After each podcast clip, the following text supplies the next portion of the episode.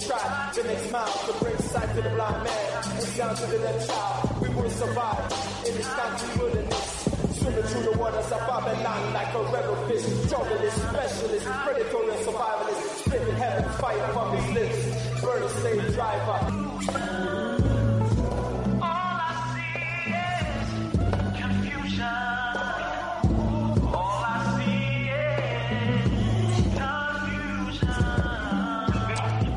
To Time for an Awakening on Black Talk Radio Network, new media for the new millennia.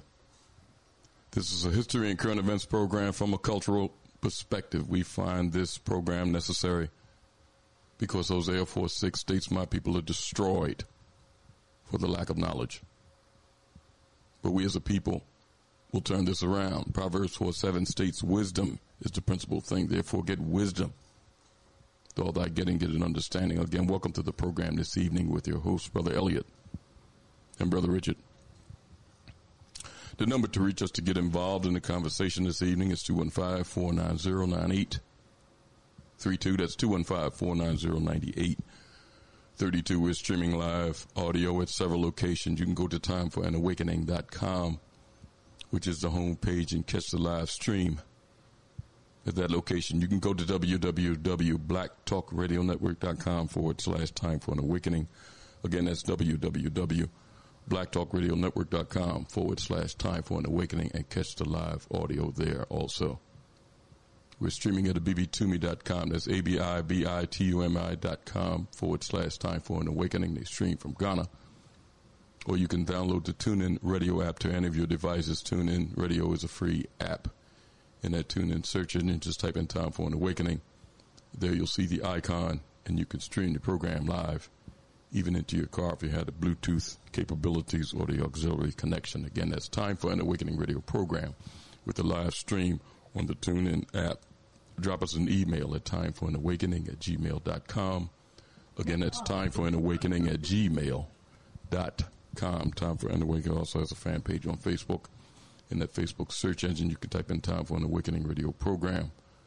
There you'll always see interesting content being posted daily by myself or Brother Richard. And do me a favor before you leave that page, just hit that like button. That's Time for an Awakening radio program with the fan page on Facebook, and Time for an Awakening media is also there. Always full of the latest podcasts of the various programs on Time for an Awakening Media, interesting articles that you can read, download it later times, and share with your friends. And also check out that Time for an Awakening Marketplace in our partnership with the Abibitumi. Always interesting things in the marketplace all the time. Uh, various African language classes, classes on education, economics, social systems, health, and much, much more being taught by professors on both the continent and in the diaspora. So again, make that one of your favorites. Put that in your address bar. It's timeforanawakening.com timeforanawakening.com will take you straight to Time for an Awakening Media. It's 7.07 here on this Sunday evening here in the city of Philadelphia. It is a rainy Sunday evening, and we're in the Sunday, December the 10th edition of Time for an Awakening. Our guest this evening in conversation and update, activist, organizer, and president of the Black Farmers and Agriculturalists Association in Memphis, Tom Burrell is with us this evening. Uh, we'll be discussing a myriad of subjects with Mr. Burrell um, and a lot of updates since Mr. Burrell, since Mr. Burrell was last with us. Um, I don't know, maybe about four months ago. So get your pen and paper ready. Uh, put on your thinking caps. do what you have to do. Uh, we'll be ready to uh, exchange with Mr. Burrell. And you can always get involved in the conversation by dialing 215-490-9832. That's 215-490-9832. We'll be right back to get the program started after a brief word from our sponsors. Mr. Moderator, our distinguished guests, brothers and sisters, our friends and, and our enemies.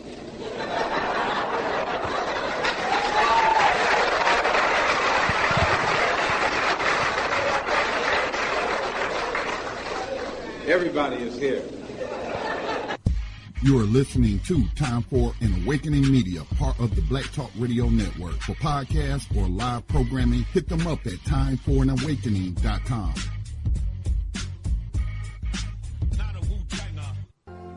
All Insurance Incorporated, an African American owned and operated insurance agency and business for over 20 years, located at 231 Southeastern Road in Glenside, PA, with other offices in Germantown and West Philadelphia. Call now for commercial insurance quotes, homeowners insurance quotes, automobile insurance quotes, notary and tax services, representing over 15 major A-rated insurance companies, offering a discount on all notary services if when you call in for a free quote. Call this number 2 215-885-2444. That number is 215-885-2444. 215-885-2444. All Insurance Incorporated.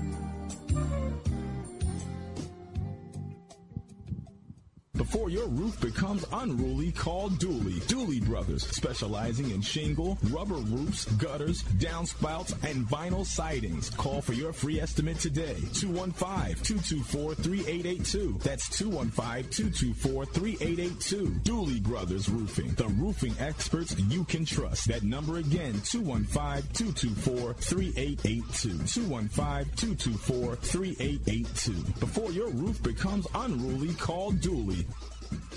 RG Electrical Inspections provides electrical inspections for realtors, licensed electricians, and homeowners. Licensed and insured underwriter, serving Philadelphia and surrounding area. Call today, 484-268-9837. Overworked? Suffering with an underperforming company, headache customer, staff, or vendors? Or are you a startup who wants to get it right the first time and avoid the costly mistakes? We turned a $24,000 a year odd job handyman service into a seven figure high end custom home builder and commercial contractor licensed and operating in three states. This is just one transformation created for entrepreneurs like you in various industries around the country. Not what you're used to from accounting and business consulting? Well, welcome to New Business Solutions. If you're ready to go beyond advising, coaching, and training and get implemented results, call 301 244 9072. Let New Business Solutions apply the best comprehensive administrative, accounting, operations, human resources, management, sales, and marketing to help you actualize your vision for yourself and your company. From anywhere nationally, call 301 244 9072. Spelled new as in numerous on your device right now. Book your free consultation at newbusinesssolutions.com. History is a clock that people use to tell their political and cultural time of day. It is also a compass that people use to find themselves on the map of human geography.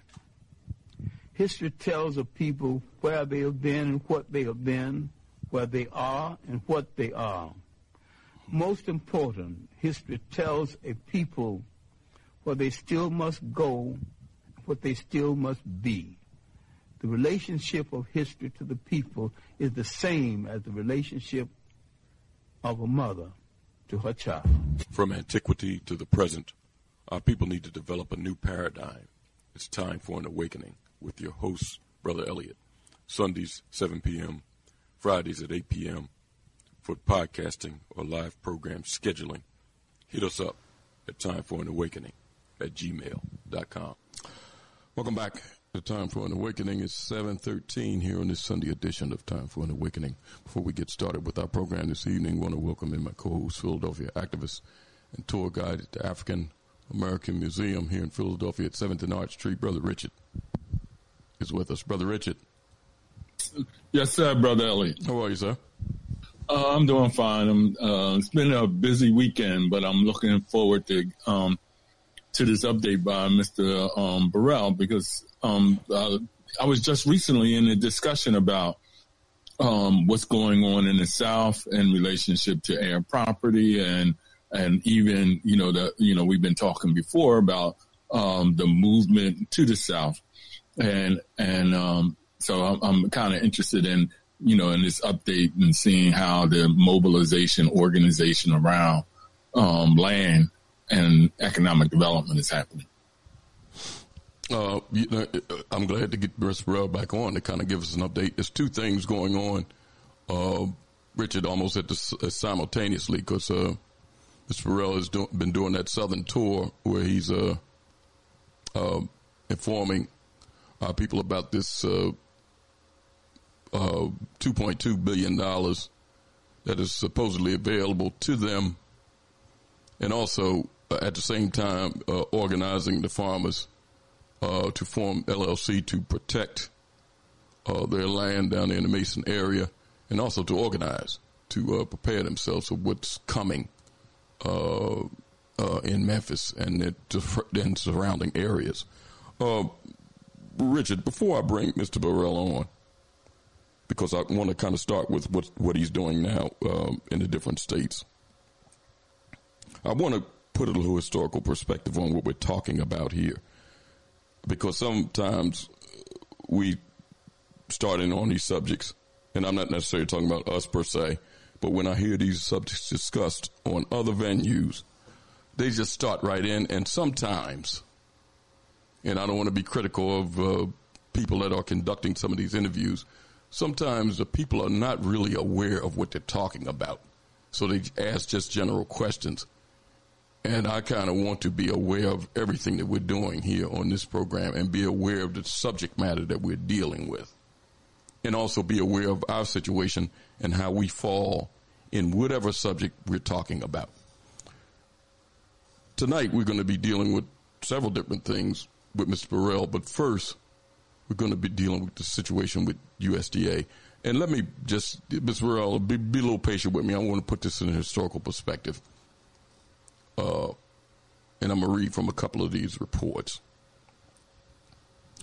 In 1862, the USDA was started. It was part of the federal government and was instituted by executive order uh, by uh, Abraham Lincoln. From 1862 to 1965, um, things were going on with black people and black farmers and landowners. But let me let me just read a few things here. And this was from the uh, Department of Social Equity at Duke University. And uh, William Darity, one of our past guests, and uh, people that were working with him put this report together. Uh, it came out on May 5th of 2022. It states, and I'll read a couple paragraphs, black people had the largest amount of farmland that they would ever own in the U.S. after the Civil War.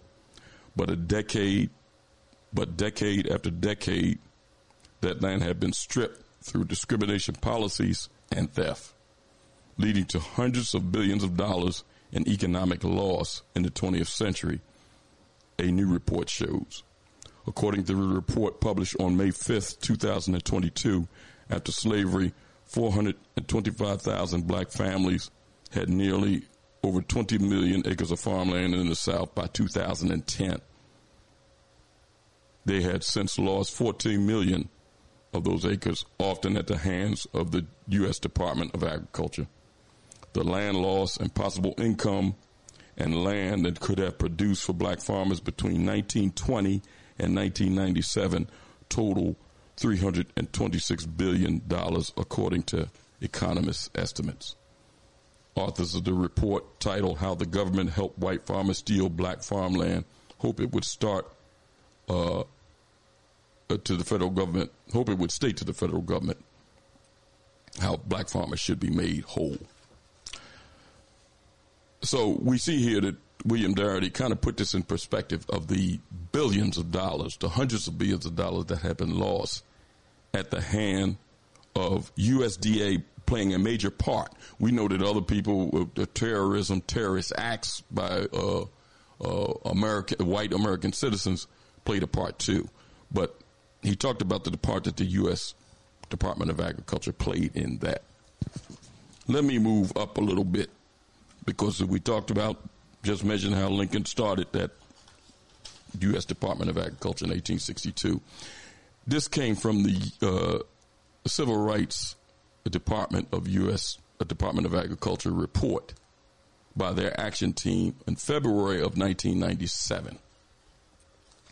In 1965, the U.S. Commission on Civil Rights found discrimination both at the USDA program delivery and the USDA's treatment of minority employees.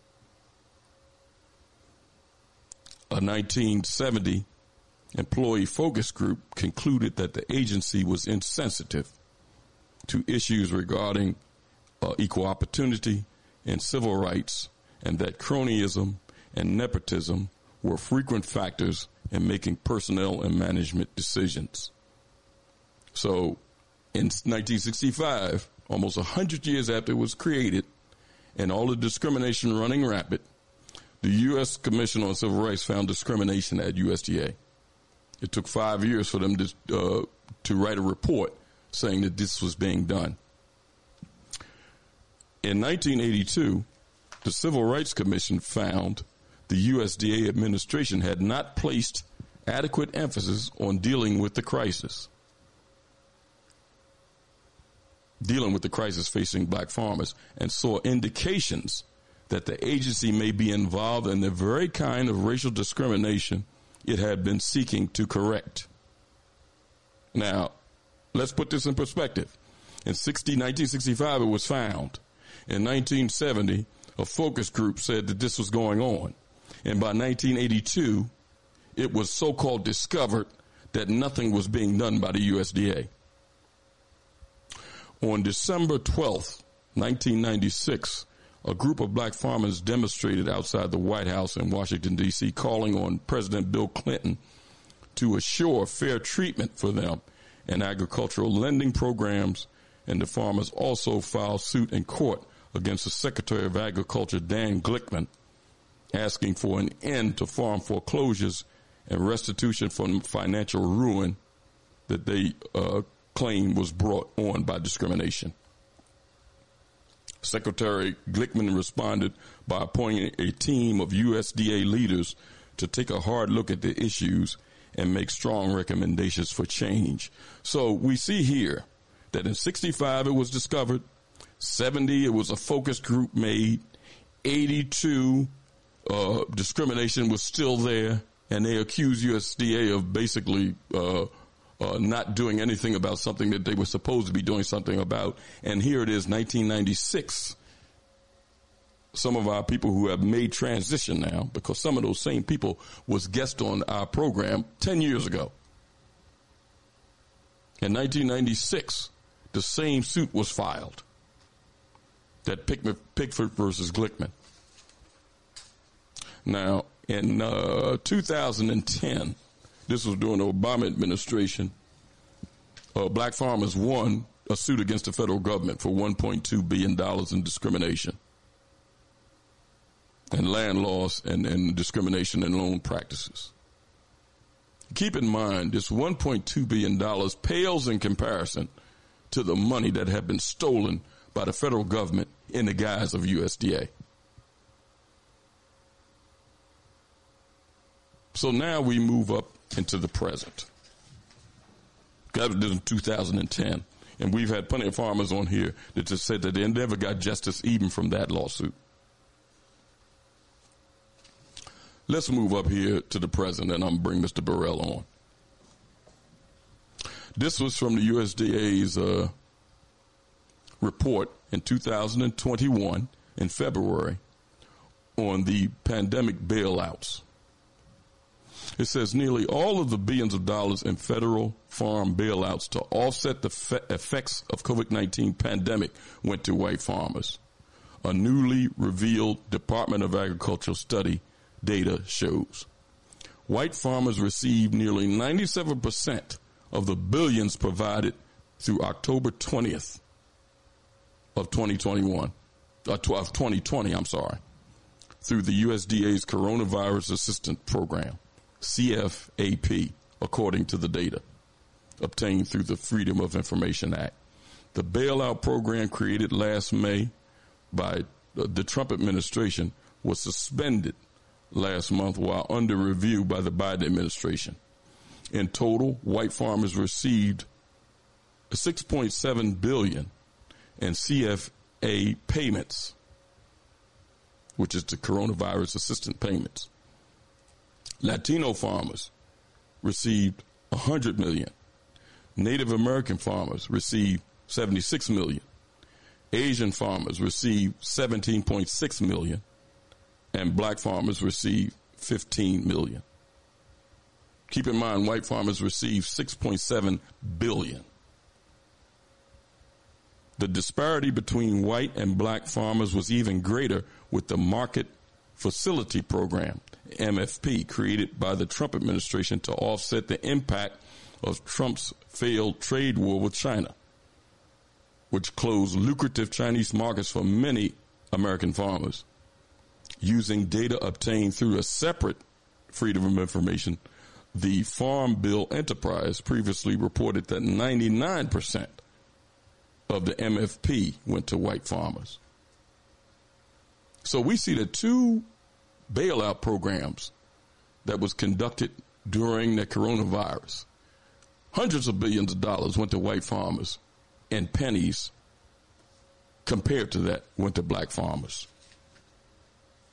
Now, it mentioned in this article here that the program was suspended by uh, uh, uh, Biden when he came in, the Trump program was suspended so they could kind of look at what was going on. Let me read to you what was stated by uh, Vilsack, speaking in behalf of the Biden administration. This is from the Washington Post, March of 2021. In an interview uh, conducted by the Washington Post, uh, Vilsack said that the Biden administration would be focused on closing inequities at the USDA and will battle three systematic problems concurrently a broken farm system, food insecurity, and a healthcare crisis. After eight years of agriculture, uh, after eight years as agriculture secretary during the Obama administration, Vilsack returns to the USDA at a time of rising food insecurity because of the pandemic. During the previous term, critics say he failed to address long-standing complaints of discrimination against black farmers to access USDA loans and other programs. After months of debate about systematic racism and reparations for slavery and segregation, uh, uh, segregation, Vilsack says he will make rooting out racism at the agency and in agriculture a priority the American Rescue Plan will pay $5 billion to black farmers who have lost 90% of their land because of systematic discrimination and the cycle of debt. That was in March of 2021. Let me just read this last portion and I'm going to bring Mr. Burrell on. This is a report from the National Institute of Health on October of 2022, a year later after uh, Vilsack took over the suspended program of Trump. Analysts of the payments from the coronavirus food assistance program and the market facility program to minority farmers. This paper examines the payments made to minority producers and focuses on African American producers from the coronavirus program the CFAP of the United States Department of Agriculture and compares it uh, with the Market Facility Program, the MFP. There were two rounds of the CFAP, the coronavirus program, and direct payments made. Over 31 billion, excuse me, hold on a second, I'm sorry.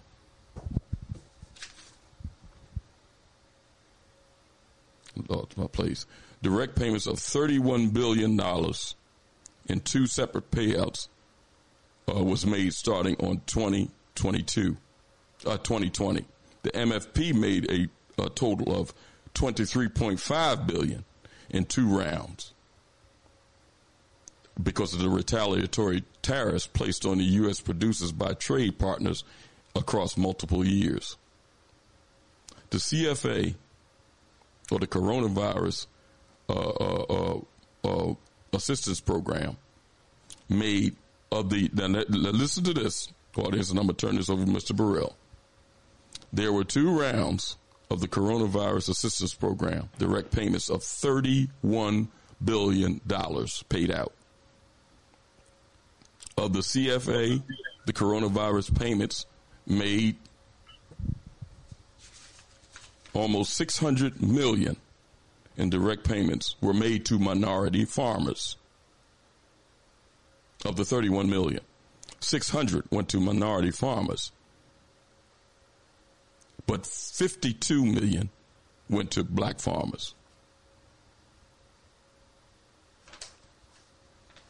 Six hundred million of the thirty-one billion went to minority farmers.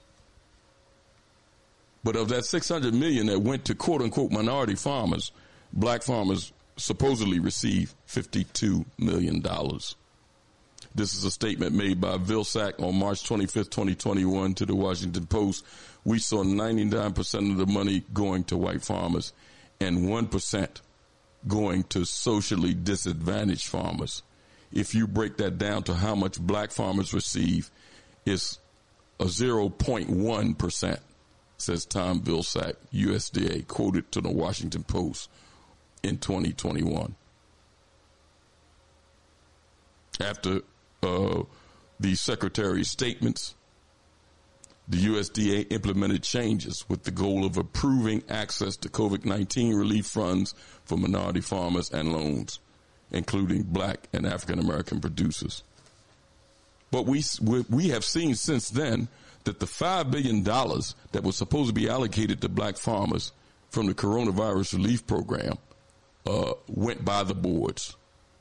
Now it's a new program $2.2 billion located, uh, allocated, I'm sorry, to disadvantaged farmers. So it's a lot of people under that banner.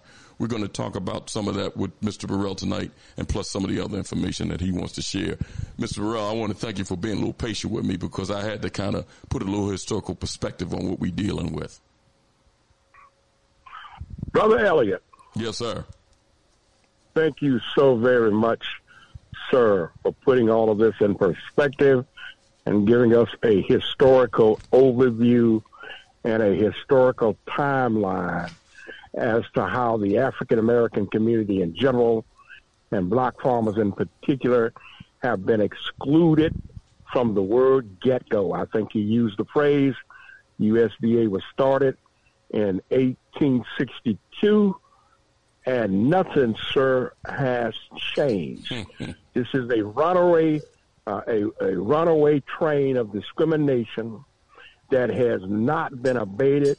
And unfortunately, it doesn't matter which administration, which time period, whether it's a Democratic, uh, Republican administration, or a Democratic uh, administration, the the degradation, the discrimination, uh, of black farmers and their heirs has remained, sir, quote unquote, constant.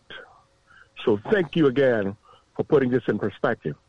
Unfortunately, Brother Elliot and Brother Richard, things have gotten worse here over the last several months.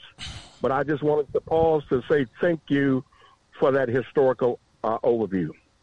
Mr. Burrell, before we kind of start, uh, because I, you, you know, we want to touch on what's going on around that Blue Oval and what has happened in some of the uh, organizational uh, meetings that you've been having in the different towns.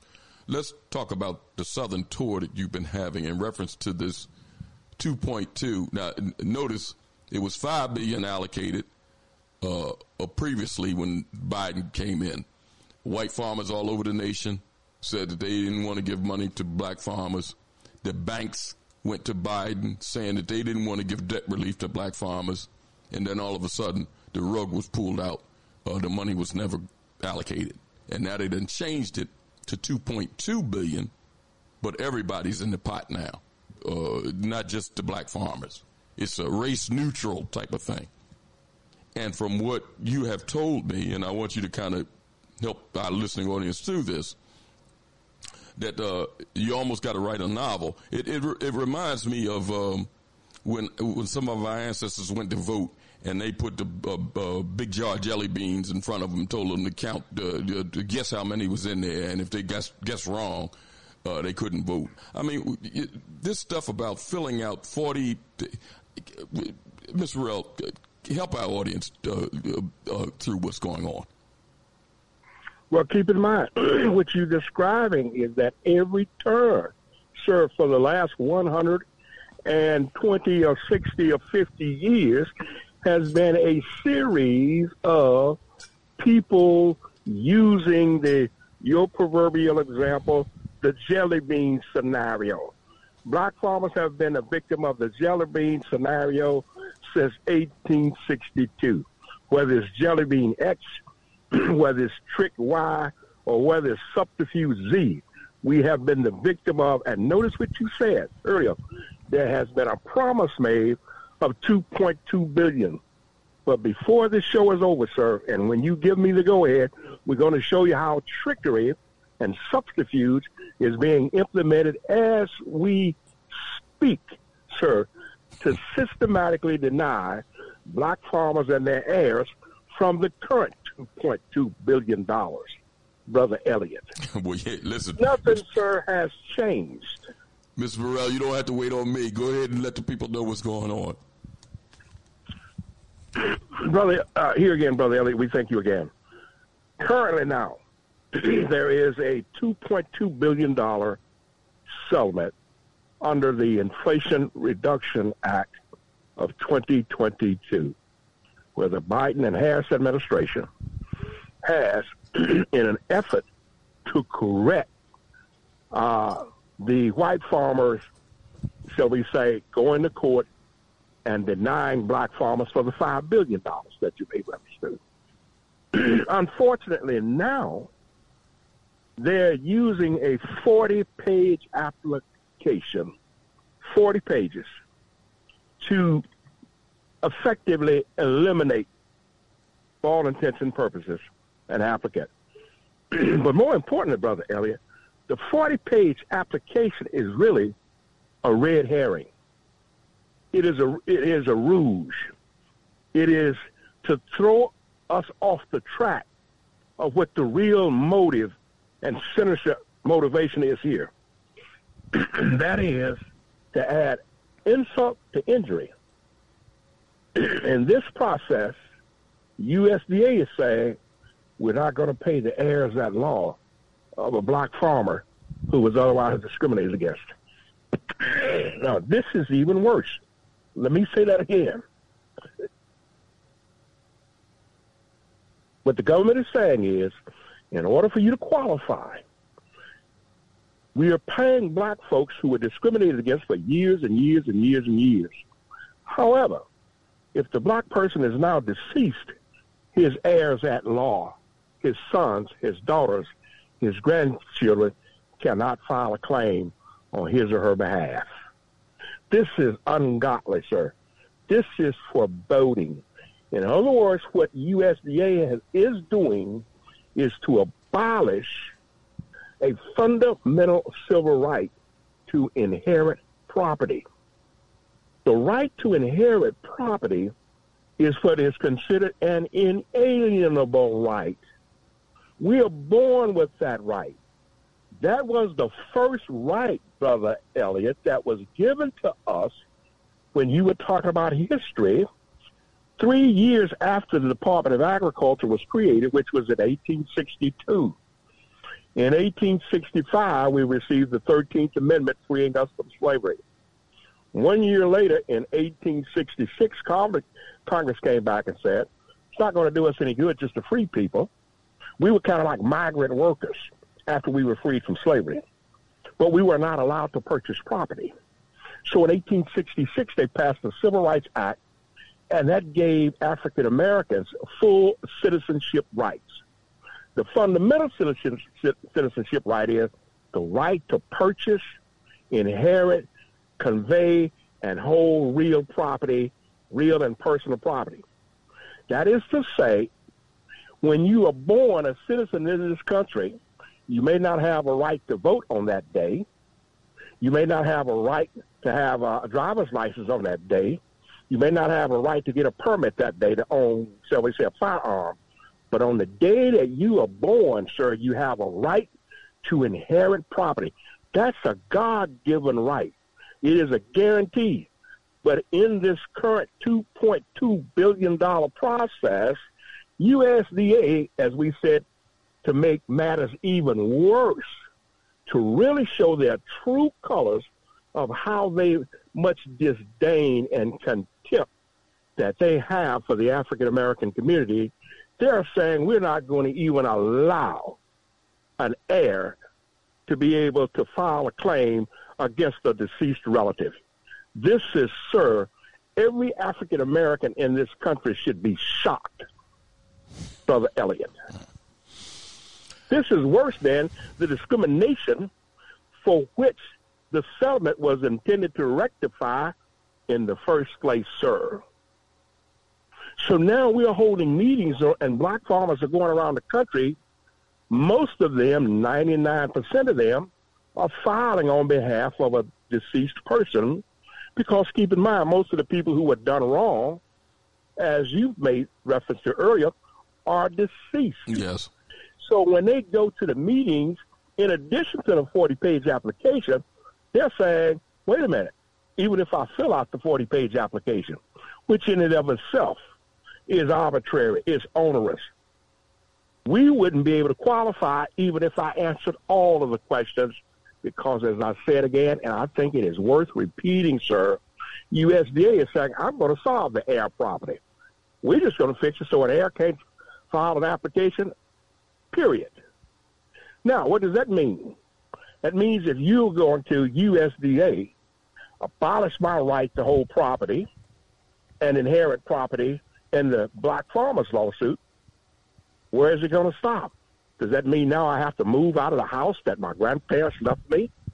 If have African Americans lost their right to lease property, it means I've got to give up the car now that I'm renting from Hertz, from shall we say Avis car rental.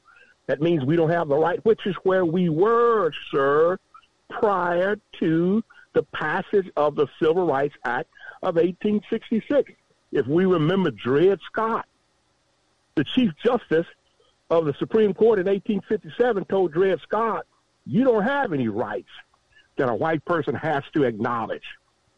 What Mr. Vilsack is doing under the or doing the current administration, sir, is exactly what Taney told Dred Scott in 1857.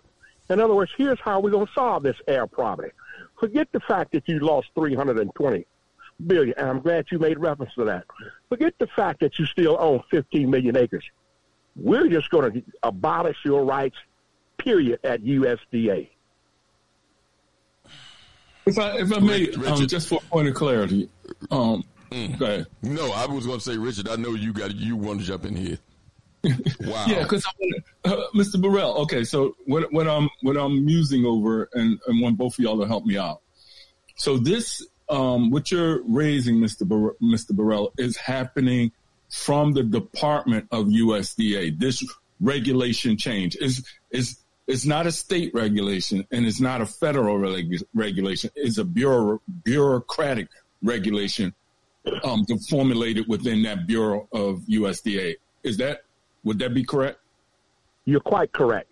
In other words, Congress passed the legislation the $2.2 billion legislation. All right? Congress passed it. And they gave the Department of Agriculture the responsibility to implement it. But the Department of uh, Agriculture is saying, but here's what we're going to do. We're now going to do differently than we did in the first black farmers lawsuit in Pigford, where an heir could file. In the second lawsuit that you made reference to, regarding the Obama administration, an heir at law could file. Mm-hmm. But the Department of Agriculture says, now we're going to say no, an heir cannot file. Now, Congress didn't say this. But the problem is, if they get away with it, it doesn't matter if Congress said mm-hmm. they will have succeeded in depriving African Americans their fundamental right to inherit land. And they're saying, though, Richard, uh, Congress intended for us to exclude the heirs at law. You and I both know that mm-hmm. there is no way Congress would abrogate, would abolish, sir, a, the fundamental inalienable right to deprive a person of the right to inherit property without holding a hearing separate and aside from the issue of black farmers. And that's that's what I'm trying to. Uh, that's what, Mr. Burrell. That's what I'm trying to make sure. Um, at least um, we understand. I understand. Okay, so this is a um, and this guy Vilsack, Vilsack, he was. Um, correct me if I'm wrong, Elliot. Um, he was intentionally put in that um, position by Biden, wasn't it? I mean, he wasn't the initial um, person that was supposed to be, uh, or at least wasn't the initial person that, that was supposed to head that department. A- am I correct with that? I mean, well, I, well I, I, don't know what uh, because they were in the Obama administration together. He was oh, right. he was Secretary of Agriculture in the Obama administration, so he okay. was familiar with Vilsack. And if you remember when we had uh, John Boyd on there, he said that he had met with uh, Biden and, and it said that uh, black farmers didn't want Vilsack back in that position. Right, right. right. And I'm and I'm trying to so I, and I'm getting back to your point, uh, Mr. Burrell. So Congress could, since this is a bureau, and I'm just trying to understand the politics of it, because in Congress we have supposedly representatives.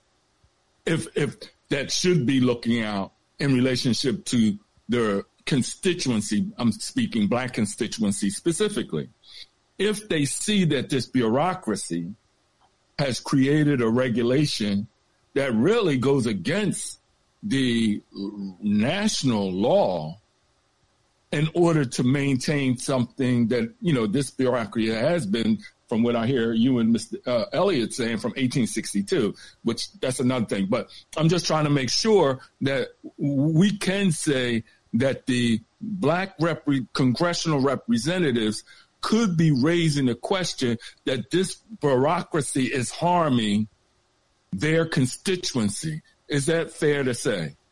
That's fair to say, but the problem is there's only one group out there that has raised this issue, and that is the Black Farmers and Agriculturalists Association.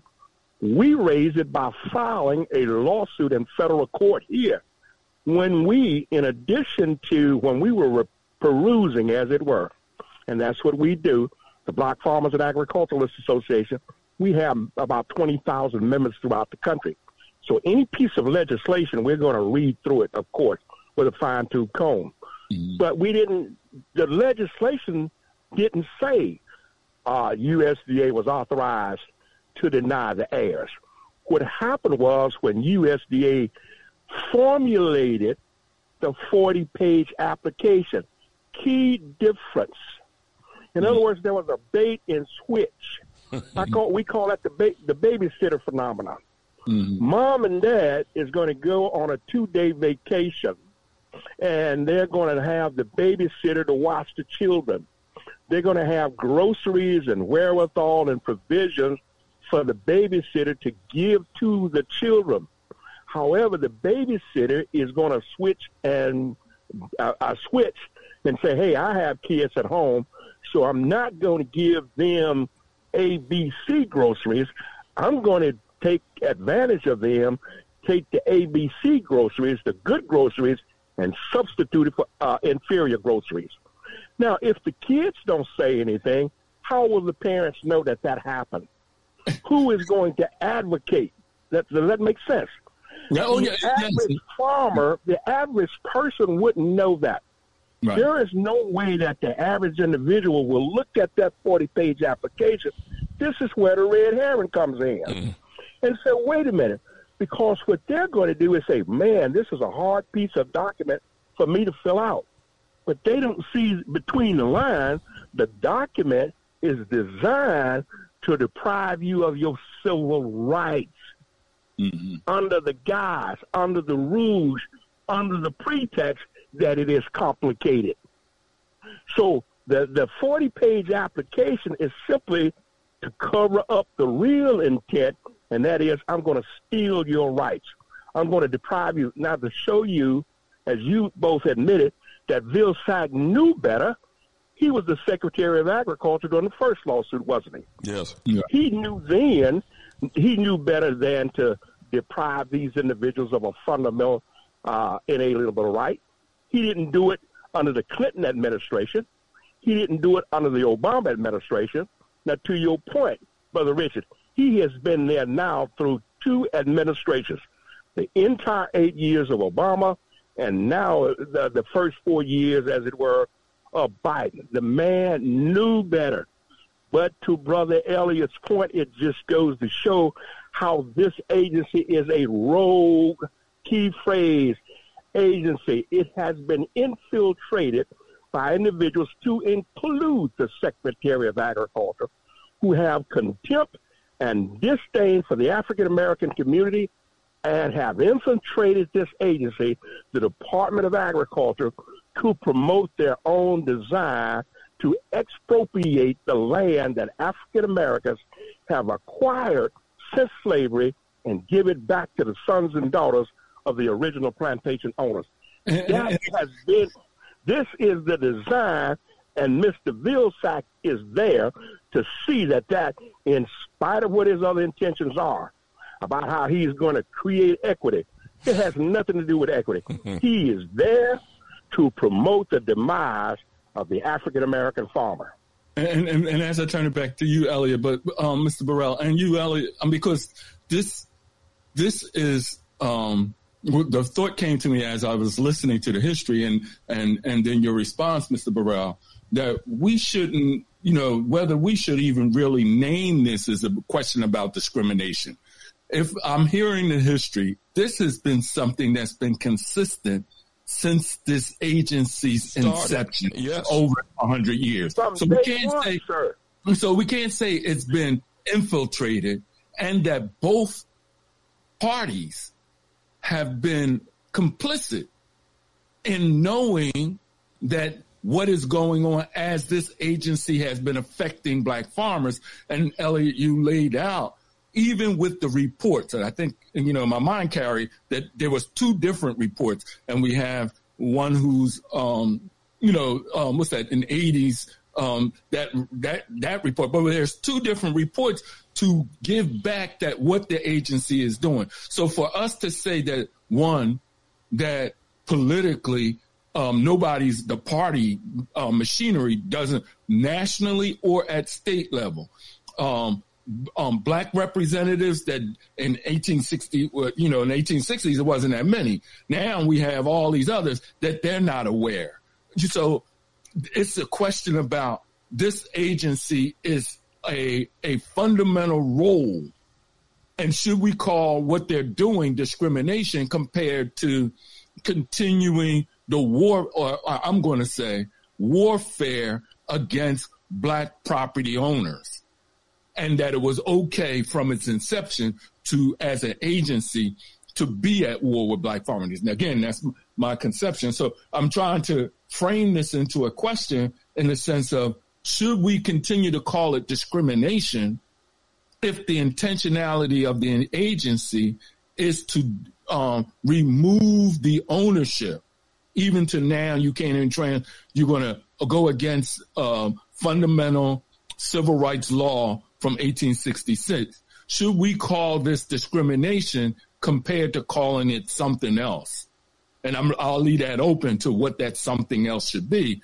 But should we um, try to frame it like this is discrimination when we see the effect that it's having on black farmers, um, black landowners, and their um, inheritance? Gentlemen, if I might, I don't think we have a problem calling it discrimination. However, this is, if I could paraphrase the gospel, God said there's sin and there's an abomination, okay? And a lot of people say, well, what's the difference? Well, an abomination is the most draconian form of sin. So this is racism, no doubt about it. But this is a draconian abomination, an abomination of racism. In other words, it is racism on steroids.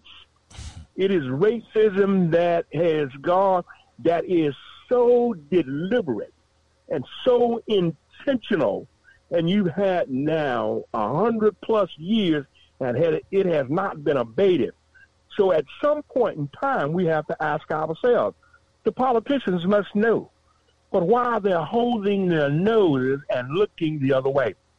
I'm glad you asked. Can I offer a solution? Oh, oh, when we talk about rights, gentlemen, and we talk, if you don't mind, most of our rights are basically if our if our rights were a pie, it's broken up basically into about three slices. The first slice is just that civil rights, which we got in 1866, and that is the right to own property. The second slice we acquired about five years later in 1870 and 1871 under the 15th Amendment, the right to vote, the political slice, key difference. In 1964, under the Civil Rights Act of 1964, we basically got a third slice, and that is to guarantee our rights to accommodation. So we have slice one, civil rights property, we have slice two, political rights, and we have slice three, uh, social rights. Thomas Burrell's position is in our community, the African American leadership has decided to put emphasis on slice two, which is the political rights, and slice three, the social rights, and abandon and traded off the civil rights, particularly at the Department of Agriculture. So hmm. agriculture knows it can get away with this, sir. Tom Vilsack wouldn't do this unless he was almost absolutely certain that he could get away with it. It's deliberate, and it's not so much deliberate on his part, it's also the African American leadership has agreed to it implicitly, hmm. if not otherwise. You think they don't know that what this man is doing is a violation of an inalienable right? You would think the Black Caucus, the NAACP, would be livid, but they're not. Richard, you hear you hear Mr. Burrell, Richard. This, you know, when we speak about this on the program, I don't want people to think, "Oh man, they're hating, they're politicians, they're hating on black politicians." This stuff, you you you can't, Mr. Burrell. Listen, you just described the legal language of how they fashioned that forty-page document, and knowing that heir property or somebody that, uh, that, you know they knew that their father, mother, or whatever was fighting discrimination all their lives. They happen to pass. The property is get uh, passed down to them, so they want to take up that fighting banner, and they can't. The, this the, the language of that being fashioned, the lawyers that came in to help USDA fashion this language. What kind of diabolical mind would do something like that, knowing that you're going to be uh, uh, uh, taking land from to millions of people? I mean, what what what is what is this? What is this? Are we dealing with black people? What is this that we're dealing with? And and though I, I I respect that we have to, um, Mr. Burrell, and this again, I'll I'll put it in my con from take this as from my context, because we know if this agency and land is critical, there's only two types of wealth building properties that America foundationally, um, in its inception, land and slaves. Let's not be let's not be fooled right? Both of them by mortgage and credit are the two fundamental wealth um, coming from Britain to to these guys who set this up. That's why we call it inalienable. But Richard, not to cut you off, that's why it's called an inalienable right. It is Right. basic. It is fundamental. It is Right. a right that you are born. It's a God-given right. It's the right that God gave to Abraham. The right to inherit. It is. It is a fundamental right. It is a basic right. It is a right that no state should take away. And if a state shouldn't take it away, why is USDA trying to, and taking it away? but you you contextualize it um, credit, uh, correctly for me, or at least from the perspective when you went back to Dred Scott. Because if the two fundamental um, bases of wealth is land and slaves, and most of the land that has been owned by um, black folks are those who were previously enslaved. They were not intended by Dred Scott. In other words, go, let's go back to my slices. We don't have a problem with you having other rights. We just don't want you to acquire land because that is the footing for economic development. Brother Elliott said it. That's why we lost three hundred billion dollars. It's because of property. You don't lose three, you don't lose three hundred billion dollars because you can't vote. You don't lose lose three hundred billion dollars because you can't get a driver's license. You don't lose three hundred billion dollars because you are not allowed to own weapons. But you can lose property, sir. So property or and generational wealth. Key phrase. How are you going to generate or transfer a generational wealth if the heir, the person who is going to benefit from me, is not allowed, if I'm not allowed for my property to transfer to my sons and my daughters. Mm, mm, mm. And, and so, yes, Dred Scott still applies in the African American community. It's just that what group does it apply to? It applies to black farmers and black landowners. There you go. We're the we so Dred Scott never left black farmers from day one. This is why. And uh, now let me give you another example. There are all kinds of settlements today. You have the one in South and North Carolina, the uh, Camp Lejeune settlement. You have Mesothelioma. Uh, in 2010, I believe it was, or 13, you had the oil spill down in the Gulf of Mexico. Uh, the uh, uh, the uh, what is BP spill. Each and every one of those, not to mention 9/11, people were killed, but you still paid their sons and their daughters. What USDA is saying, if you are deceased, we won't pay. Now they know that most black farmers are now deceased, but their property interest in a lawsuit or land should still convey to their children's children. So if he can fashion a program now to stop the children from receiving property from the proceeds of a settlement, he's also going to, so going to stop them from receiving the proceeds of heir property, sir. And we're back to that eminent domain and other reasons why they're still trying to take land from what? Black folk. But it's almost always farmland. It is real property.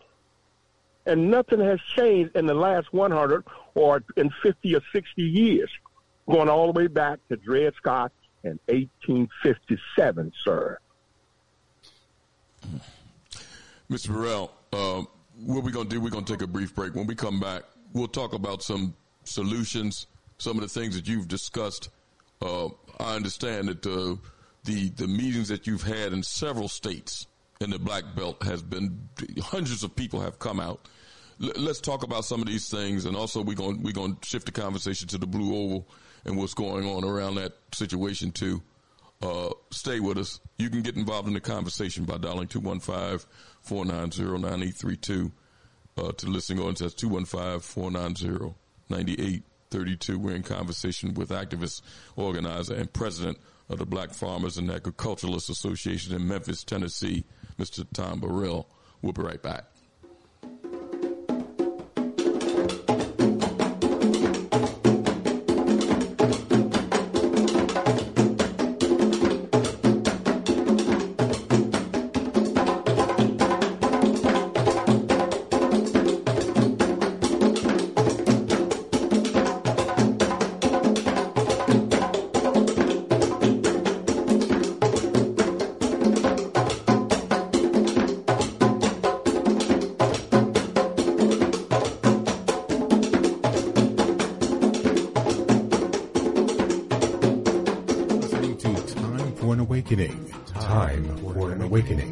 Host Brother Elliot and Brother Richard on Time for an Awakening Media, part of the Black Talk Radio Network.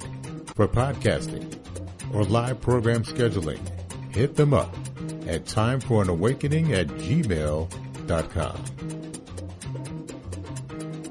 All Insurance Incorporated, an African American owned and operated insurance agency and business for over 20 years, located at 231 Southeastern Road in Glenside, PA, with other offices in Germantown and West Philadelphia. Call now for commercial insurance quotes, homeowners insurance quotes, automobile insurance quotes, notary and tax services, representing over 15 major A-rated insurance companies, offering a discount on all notary services if when you call in for a free quote. Call this number 215-885-2444. That number is 215-885-2444. 215-885-2444. All Insurance Incorporated.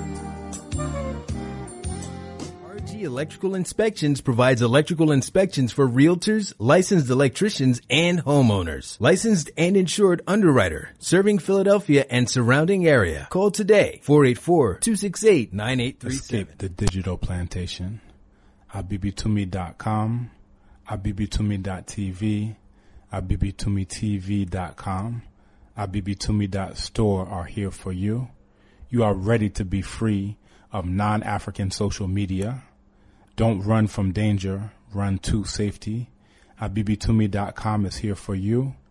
You are ready to be free of digital plantations to control your own products. abibitumi.store is here for you. A B I B I T U M I. Black Power. A B I B I T U M I. The only word you need to know to join your global Commit You black family, to join your interconnected Commit to You black communities. Escape the digital plantation now. abibitumi.com, abibitumi.tv, abibitumitv.com, abibitumi.store. We are here for you. Escape the digital plantation. new era, a new phase of the struggle, where we have moved from a struggle for decency, which characterized our struggle for 10 or 12 years, to a struggle for genuine equality. And this is where we're getting the resistance because there was never any intention uh, to go this far. People were reacting to Bull Connor and to Jim Clark rather than acting in good faith for the realization of genuine equality. Do you think white people in this country, and I'm talking about non segregationists, people devoid or thinking they're devoid of racism, do you have any idea of what they want the Negro to be in America? I think the vast majority of white Americans uh, will go but so far. It's a kind of installment plan for equality. And uh, they are always looking for an excuse uh, to go but so far. and know that this problem needs to be solved and we can't keep relegating it to generation after generation because a few of us got a little money, a few of us got positions, a few of us have wealth while the masses of our people are going steadily down. No one man can rise above the condition of his people. See, brother said responsibility. Is it is it that we should let them take responsibility to do for us or should we pool the knowledge that's at the table, the power that's in our community, the wealth that's in our community to change the harsh reality of black life in America. We have to do the job of fulfilling the black agenda. Thank you. Whites are expert game players in their contests to maintain absolute power. One of their time honored gimmicks is to point to individual blacks who've achieved recognition. But look at Ralph Bunche. Think about Lena Horne or Marian Anderson. Look at Jackie Robinson. They made it as one of those who has made it. I would like to be thought of as an inspiration to our young, but I don't want them lied to. Name them for me. The examples of blacks who made it. For virtually everyone you name, I can give you a sordid piece of factual information on how they have been mistreated, humiliated. Not being able to fight back is a form of severe punishment. I come here tonight and plead with you. Believe in yourself and believe that you're somebody. As I said to a group last night, nobody else can do this for us. No document can do this for us. No Lincolnian Emancipation Proclamation can do this for us. No Kennysonian or Johnsonian Civil Rights Bill can do this for us. If the Negro is to be free, he must move down into the inner resources of his own soul and sign with a pen and ink of self-assertive manhood his own Emancipation Proclamation.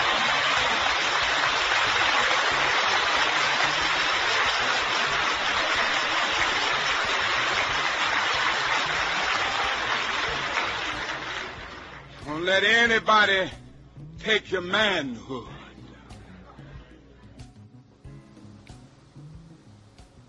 Time for an Awakening is a proud part of the Black Talk Radio Network, the number one independent black digital and podcasting platform.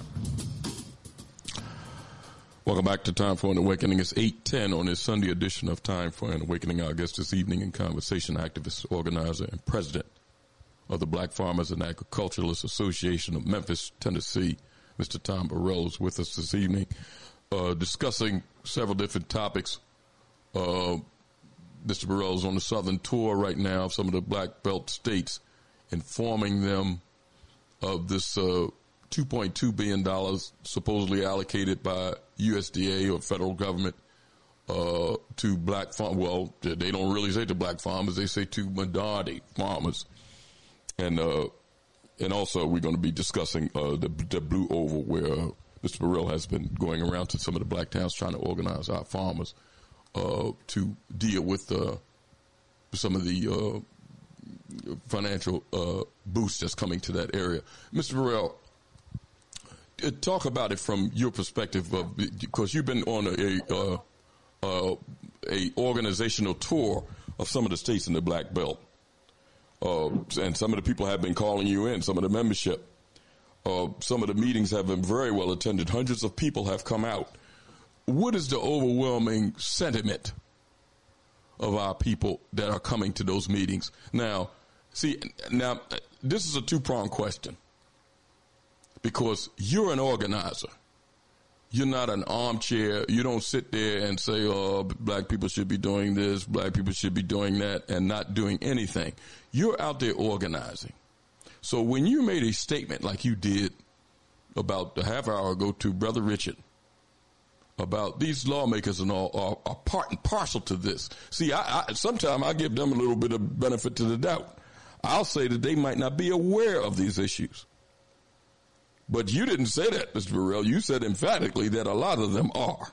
And uh, listen, I don't. I, am not fighting you. I, I agree with that. They're part of the problem. They are the problem. But talk about it from your perspective as an organizer. When you talk to the hundreds of people that have come out to these meetings, what are their sentiments? Do they feel as though these people had failed them? Are they trying to organize to get them out of the way? Uh, are they kind of oblivious to what is the problem? Or, just just give us, tell us the pulse of our people when you go into these meetings, and keep in mind, listening audience, uh, it's not five or six people at these meetings. When Mr. Burrell's been going, it's been hundreds of people that have come out, black farmers and landowners. So, Mr. Burrell, give us give us the pulse of our people. Brother Elliott, thank you again for that question and uh, again to your co-host, Brother Richard. Uh, I'm glad you asked that question. Yes, we are an advocacy association, the Black Farmers and Agriculturalists Association. By the way, if you don't mind, let me give you our web address. It's www.bfaainc.com. Bob Frank Apple Apple Inc. Our office number is 901 522 8880. 901 522 8880. we hold meetings. As I said, we have members throughout the country, and the majority of our members uh, are the heirs at law of black farmers. Many of them have moved to Chicago, moved to uh, New York, Philadelphia, uh, Atlanta, L.A., and we are traveling around the country to do two things. The first one is the problem with heir property. As you said, we still own, uh, Brother Elliott, approximately 5 million acres of land. Of course, we've lost about 15 million, and there are reports that that's worth about 300 billion.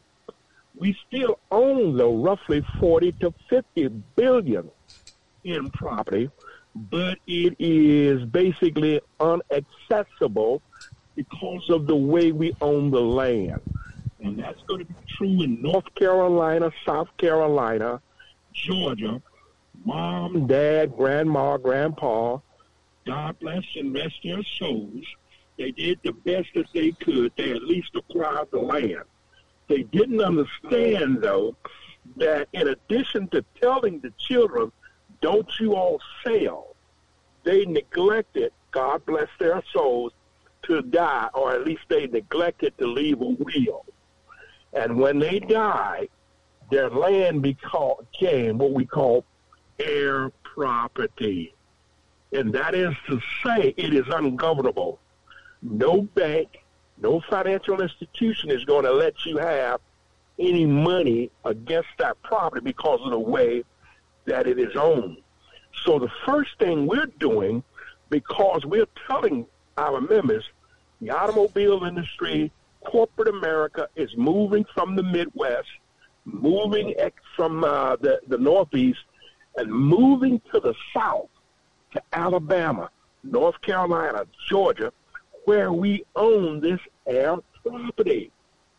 However, they're looking for people to partner with, but because we have defects on this property, i.e., heir property, we're not able to leverage it. So the things we're asking our members to do with respect to the property issue is to incorporate so that you can quote unquote collaborate.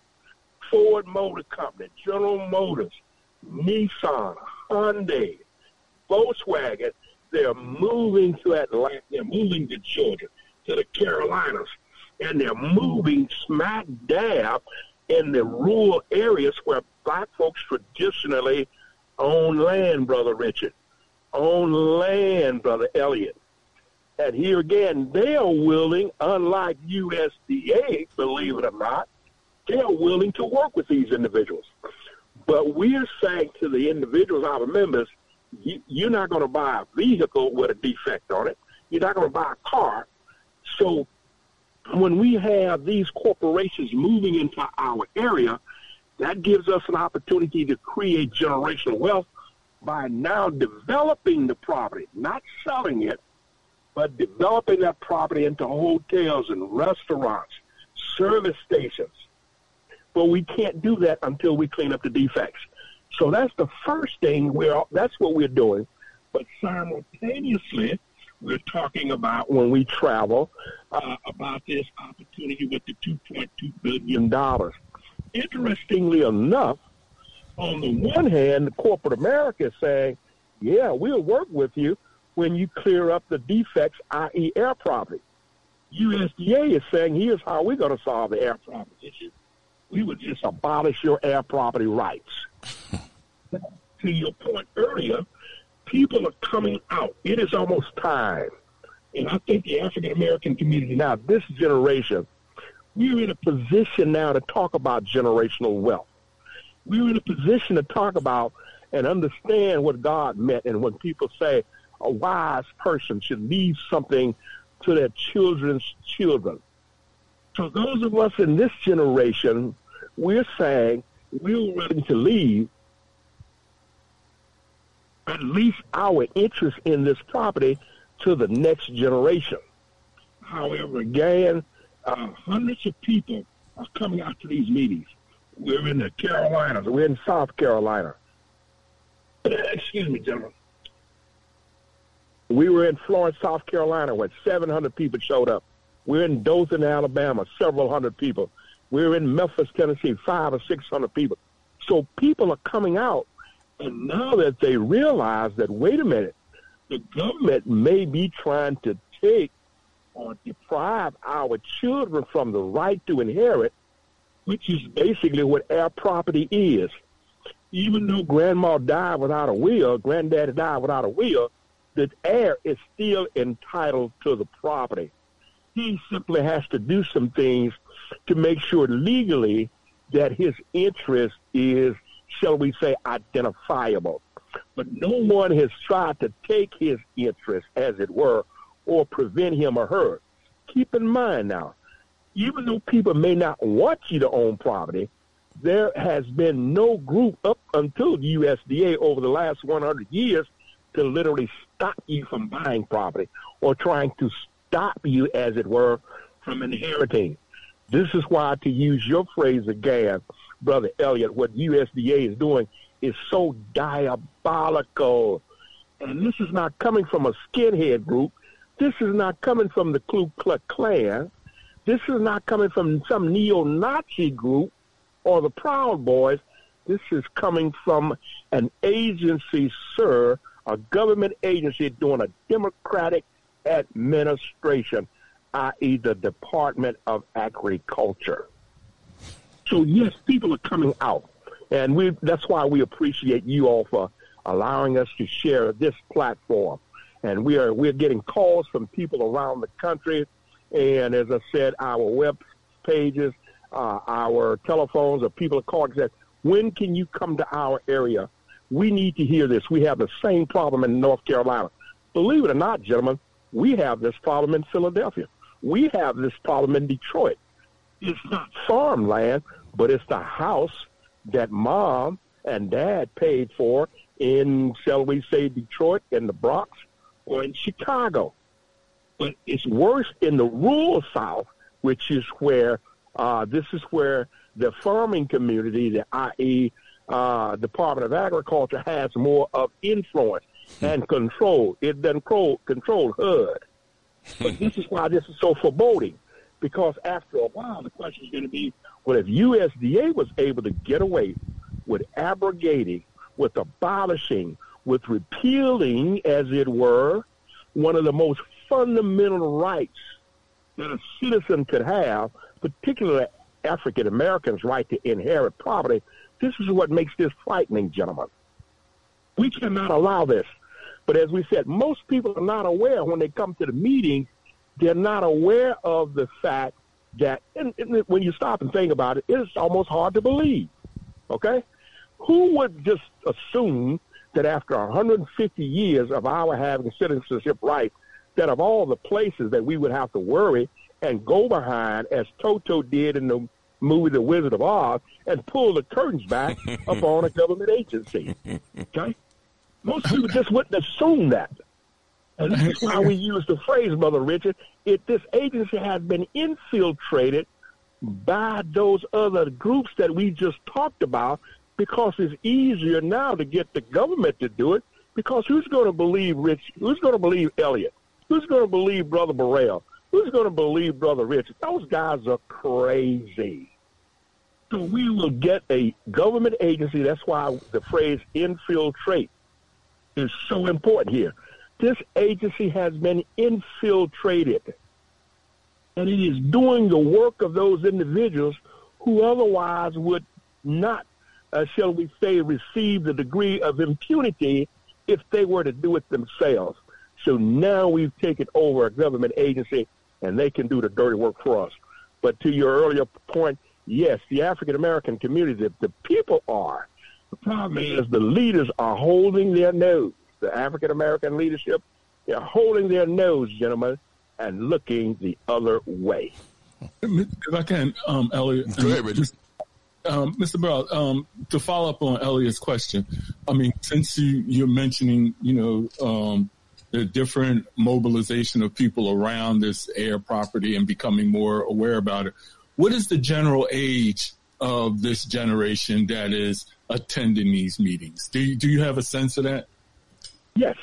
uh, believe it or not, uh, you will have individuals in their 40s and all the way up. The 40s, of course, uh, they don't know anything about farming. Most of the individuals in their 60s and 70s now. Most of us are heirs at law. Uh, in terms of age, when you look at 70 and 80 year old people, uh, most of them were not, we're talking about in the 50s, okay? Mm-hmm. Most black folks have started to move away from the farm in the 50s and 60s. So even if you were born in 19, shall we say 50, you're going to be what, 70 uh, mm-hmm. years old?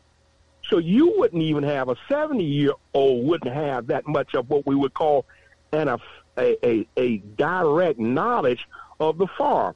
It was, I saw grandma, I saw granddaddy, I saw grandpa. So this new generation, whether we're 35 or 70, we're the generation now that is basically removed from the laboring of, uh, uh of farming. So most of us are heirs. Keep in mind, when you hear the Camp Lejeune payout, they say we're going to pay individuals who were going away all the way back to 1953. Well, that's 70 years ago. So let's assume, for the sake of illustration, that 70 years ago, a 20 year old soldier would be 90 years old today, wouldn't he? Hmm. if he's alive. The majority of those soldiers who were at Camp Lejeune at that point in 1953, they are deceased. However, you're not telling the heirs of the Camp Lejeune settlement, you can't participate. As a matter of fact, they advertise if you or your loved one. Yes. You you're not using the phrase in mesothelioma. It's you or your loved one. When we talk about the Monsanto crisis, it's you or your loved one. When we look at 9/11 there in New York, 3,000, almost 3,000 people got killed. Are you? Do you hear anybody say, "Well, we're not going to pay the heirs of the people who were dis, uh, killed in that. Of course not. That's ridiculous. Why would you do it with the black farmer settlement? Mm-hmm. okay, good. Wow. I can go on. I, I, just it's it's so much to this. It's so you know this is the what they call the clarion call for. And I'm glad that you mentioned that you know 40 and you know between 40 and 60. I mean because it should also be based off of what you, you always raise, Elliott, it should also be the clarion call in relationship to our politics. So here is our land, and you mentioned that their focus is around political rights. Here is the land, the economic, you know, already the previous generation secured the economic asset. But here now, a more informed and intelligent and interest specific group, age group has to do politics differently, even if it comes to selecting people. Because I can't understand the church members, the ones in the universities, uh, the ones the NAACP, and these here um, black congressional officers that are in the South, that they are quiet. I, I mean, these people are they have constituency groups. How can everybody be silent around this. I mean, it just makes no sense to me. well, keep in mind, as we said earlier, and we, when we talk about the slices now, most people are going to protect that slice for which they belong to. and most hmm. politicians, he is going to protect the slice that's dealing with the and, and you know the the the Voting Rights Act, uh, the Fifteenth Amendment. Now, if anything were to happen to Section 2 of the Voting Rights Act of 1965, uh, the African American political community, as they should, will come out in force. Okay? People tend to promote and protect that piece of interest that is basically first and foremost of them. Now, when you mention constituents, but if my constituent, how many of my constituents are heirs at law? Mm-hmm. Or how many of those heirs at law even know that there's an agency like USDA is trying to take their rights? So the political elected official in the African American community can get away with that because of what I said earlier. How many people would just assume anyway that USDA would be the agency to deprive us of that right. Mm-hmm. So here again, it's a matter of apathy, and therefore, but when we are put on notice, as this organization is doing, now we file the lawsuit. It's out there. You would think we would have, as the lawyers would say, uh, amicus brief or friends of the court filing lawsuits to support us, wouldn't you? We're saying, hey, you know what? The Black Farmers and Agriculturalists Association has stumbled upon something. They found that USDA is trying to deprive the African American community of its basic right to inherit. USDA is not denying it. You know what USDA is saying in the lawsuit? Yeah, we're doing it, but Congress told us to do it. Now, you would think the African American political community at this point would be up in arms. It's not only that we raised the allegation, but they're acknowledging it, sir, in broad daylight. I, I, apologize, y'all. You know, this is uh, a anxiety laugh, right? Because it just speaks to there's a class division that is da- more dangerous than even when we talk about white supremacy. Yeah.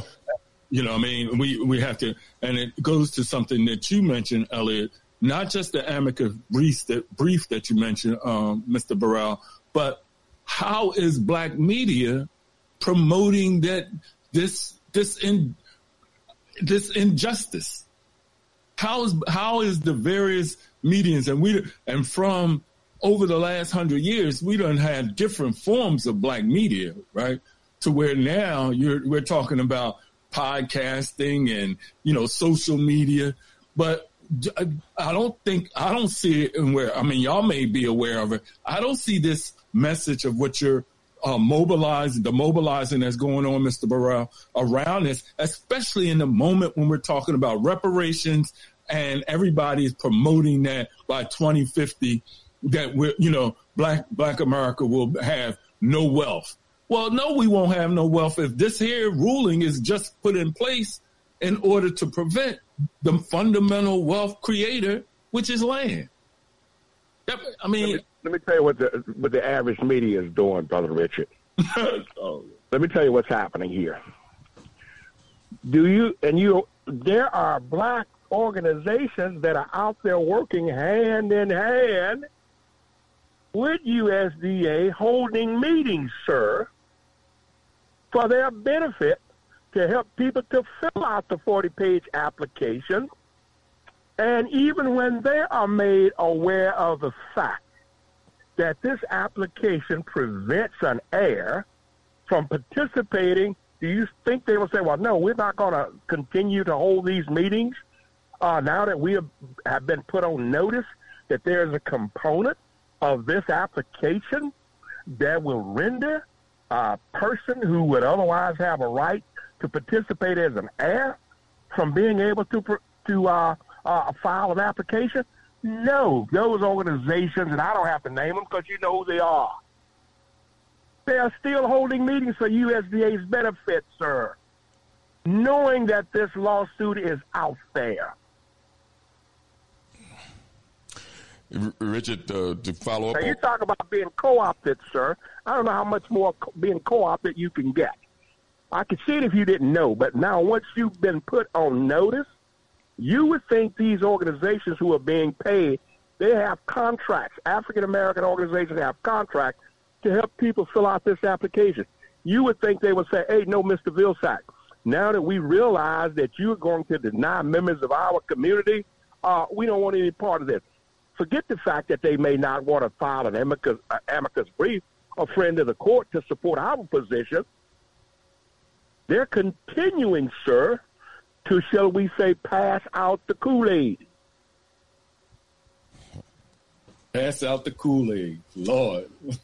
Richard, uh, you know, uh, to to uh, kind of uh, add to bolster what uh, Mr. Burrell just said, they had one of those meetings, and I think I made you aware of it up here in, in, in uh, right outside of Philadelphia in Delaware.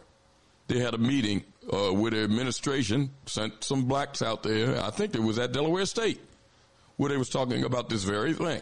But they wasn't talking about it from the perspective of Mr. Burrell saying. They were talking about it, how much of a great thing that uh, uh, the Biden administration, along with USDA, is doing for black farmers, which is was a joke. You remember when I told you with the, uh, the, the black, I remember saying that. Yeah, the Black Talk Station was promoting it. The Black Talk Station up here in Philadelphia, and a lot of them people have no clue to what's going on. And believe me, I know because I was there. They have no clue to what's going on with, with our farmers. It's it's just it's it's it's it's it's it's uh, dumbfounding and and and I'll respect what you what you're saying, uh, Mr. Burrell, in relationship to um, the infiltration aspect. Um, but uh, I guess um, I guess I'm a hardliner. These guys, this is intentional. It's like the South. Remember, you know, during Reconstruction, that deal they made with, with the the president, the um, now the, the, the phrase goes out of my mind when they allowed the South to be able to regain itself. Um, the Tillman Hayes, I think it is, compromise. Um, this seems more. Rutherford, Rutherford B. Hayes, yes. yes. Yes. Yes. This seems more in the context of that agency being a uh, a part of of of that you know compromise in relationship to um, maintaining control. It's just an agency. It's it's not it's not a political machinery. It's not you know it doesn't have a governmental function. You know, I mean, it isn't a part of the legislative body. You know, but to be able to have over that's such a long period of time, the ability to be from one generation to the next. And we see it, I mean, where Elliott laid down and you are reemphasizing the chipping away chipping away, you know, like we ain't gonna do it quickly. We can do it over time. But the effect is still the same and the control and but have notice what you just said. Yeah. Well, Richard, not to cut you off, but there is an agreement. That's what we've been saying. Yes. There is a conscious effort, sir. This is not, this is a calculated and conscious knowingly, okay, and to we what we just said, you got black folks still participating in it. So how do you blame white folks, sir? And I'm not saying you're doing it. When you have black organizations who have either acquiesced or outright expressly agreed to continue to promote and, as I say, pass out the Kool-Aid. Mm. Now, what kind of psychology, what curriculum in social engineering do we need to develop to explain why this is going on. It's it's mind boggling. It defies logic, sir. Yeah, yeah. You know, uh, I, I want to spend some time on the Blue Oval and, and what's going on there, uh, Mr. Burrell. But before before we do that, before we leave this this particular subject, two questions. One, I want to ask a question in reference to the heir property because uh, that's a problem with a lot of our people. Uh, some of our elders didn't leave the proper, and, and they, they weren't aware. If they had four children, they figured they'd leave it all to the four, and they can kind of, uh, you know, uh, do what they need to do among their brothers and sisters. But that's not how these governmental agencies are looking at it. They're not looking at it the way our ancestors did. But let's let's approach it from this way. This is my first question, because you got people at USDA, and and the guy that's uh, I think he's second in uh, the guy Goldmon. Uh, I think his last name is Goldmon. Uh, Mr. Burrell, you you've been organized. You organized in several states and got chapters in several states. Some of your members are aware of this man and others. In fact, you might be aware of him because he, as I understand, he was a large farmer, black farmer in Arkansas before he took that position with USDA. What do those guys say to people that know them? You might know other people that know him personally.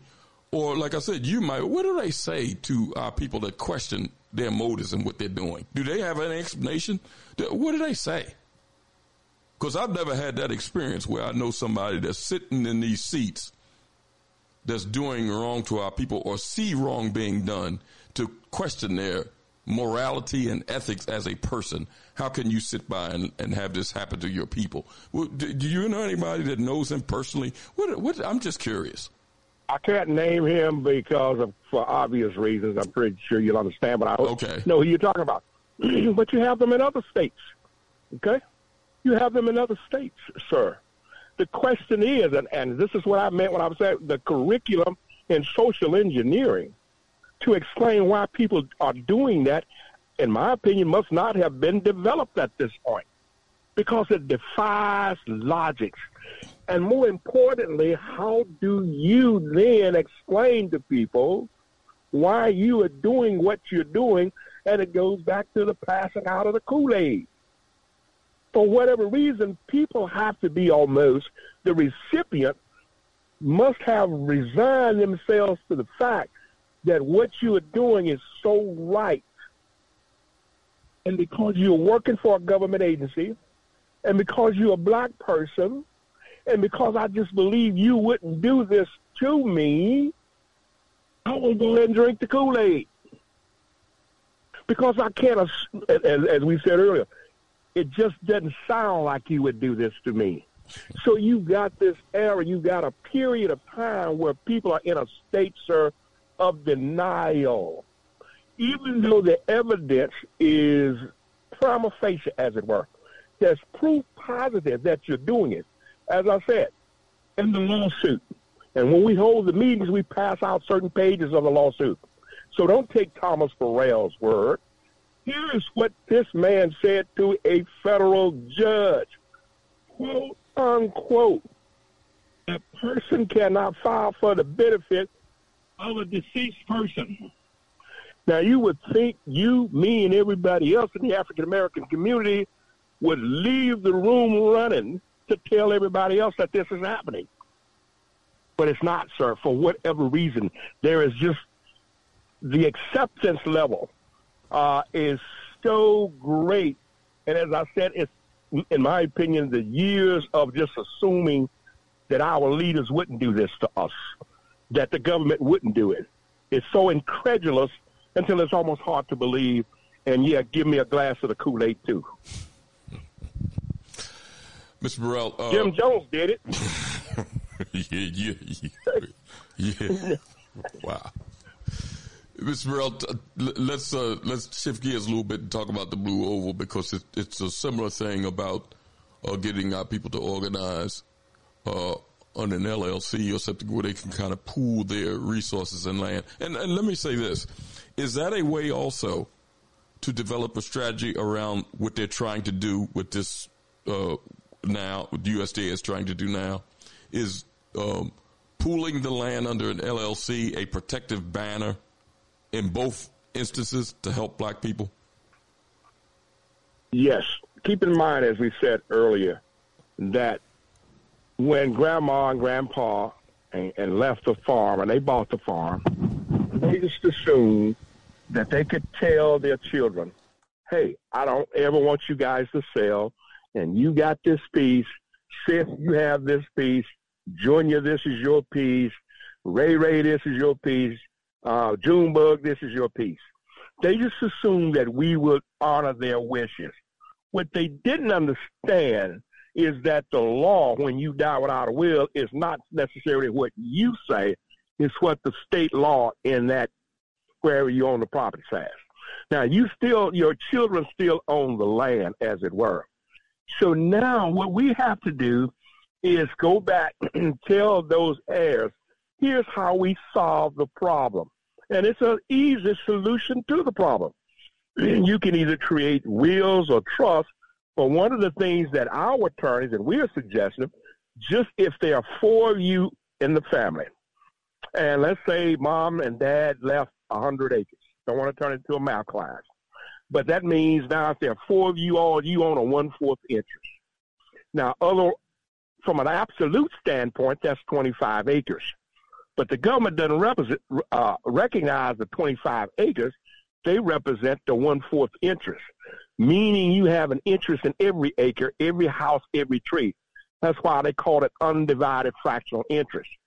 What we're simply saying is, let's say that the uh, Booker family, Booker Farms, now has four siblings.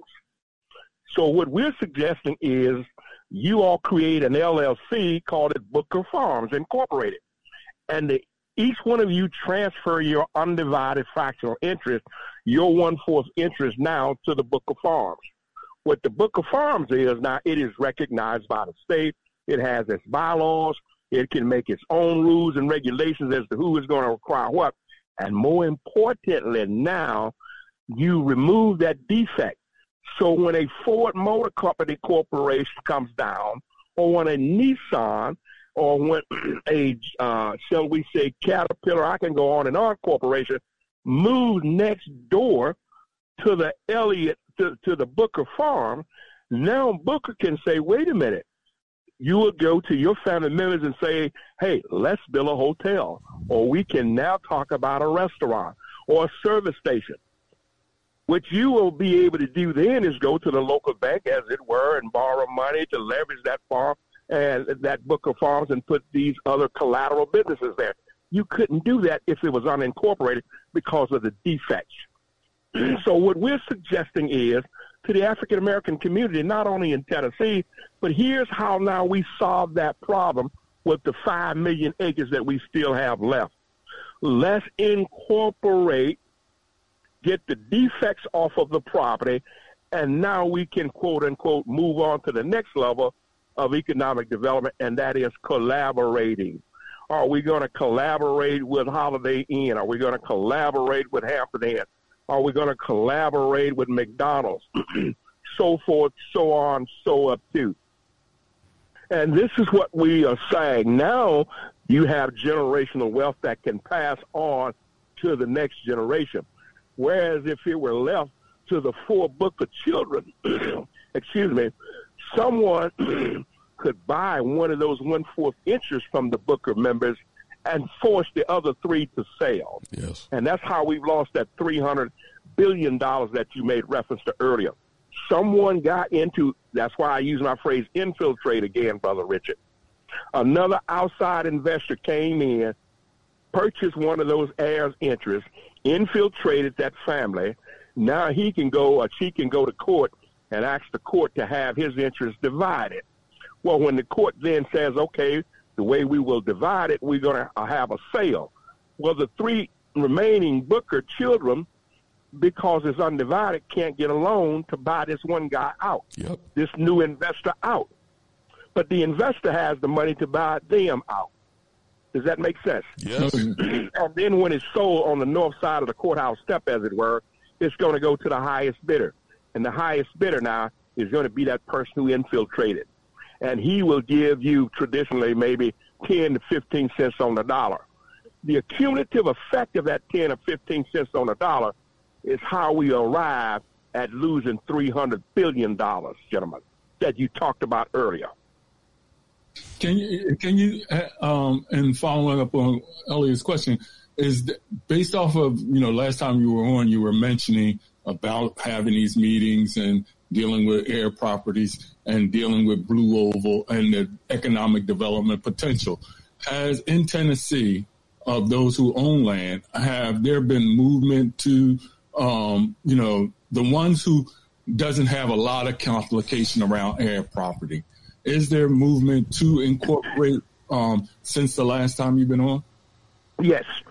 Interestingly enough, uh, it's just a matter of here people are saying, wait a minute, you know, this has been a taboo subject in our community, but now we see that there are we see that there are economic development opportunities like Blue Oval, and this is a once in a generational opportunity for us now to create some wealth by virtue of incorporating and working with the suppliers around it. When we talk about a Ford Motor Company or General Motors, mo- what, what is unspoken is that each one of those corporations will do business with hundreds of suppliers, where back in the day, Ford Motor Company would make its own parts. General Motors would make its own parts. Now, when Ford comes to town, it is going to be an assembly plant But the parts, the 200 parts that's going to go into that truck or to that car, uh, your steering wheel co- corporations, your battery companies, your axle companies, they're going to come and oscillate and circle the wagons around that Ford facility. They're going to need property as well. They're going to need space. They need warehouses. The more employees that come with them, now they're going to need housing. They're going to need service stations.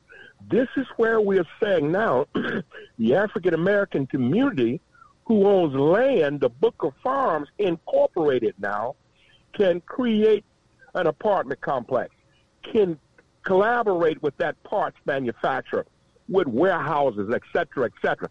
So, yes, the interest level is peaking because we can look literally now out of our back door and see, put one foot on my property, or at least the property that my grandparents left me, and put another foot on the property adjacent to a $150 billion corporation.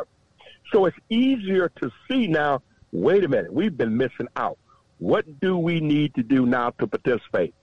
So the interest level is higher, and people are indeed, to your point, coming out uh, and, and, and listening to what we're saying uh, at these meetings and talking about going back to their family members and saying, now, hey, wait a minute.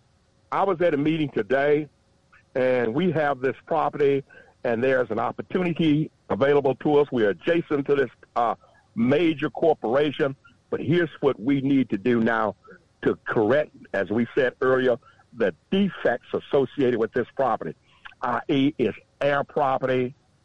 So let's incorporate to get the defects off, and now we can collaborate with the company that's going to make the gears, the seats, the steering wheel, the motors, the tracks, so forth, so on, and so up too.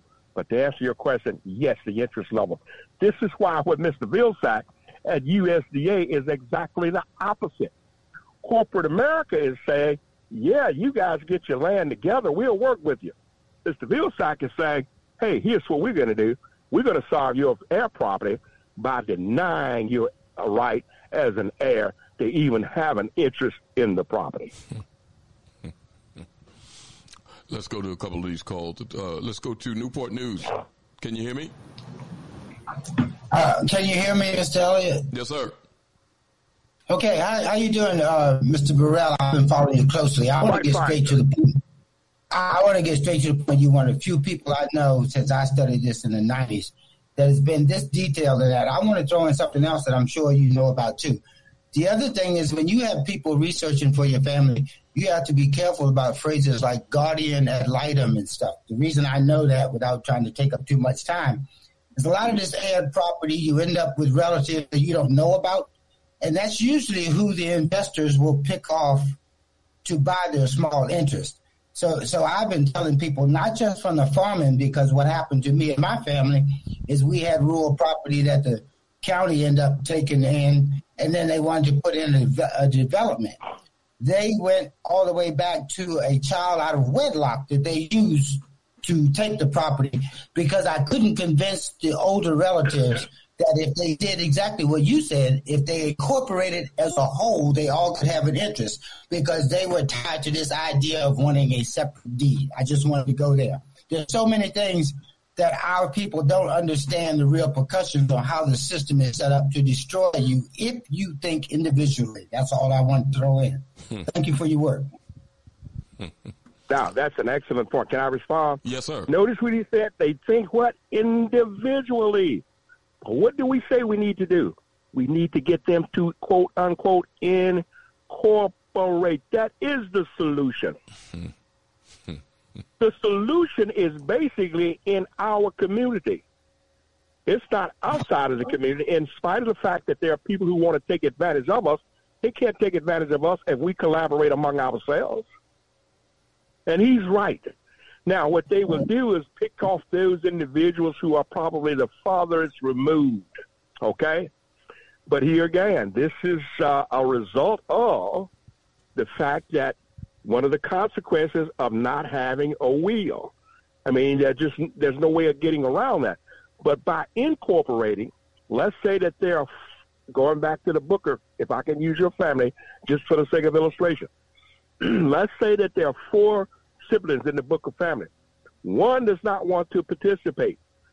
But if the three get together, it's not four individuals.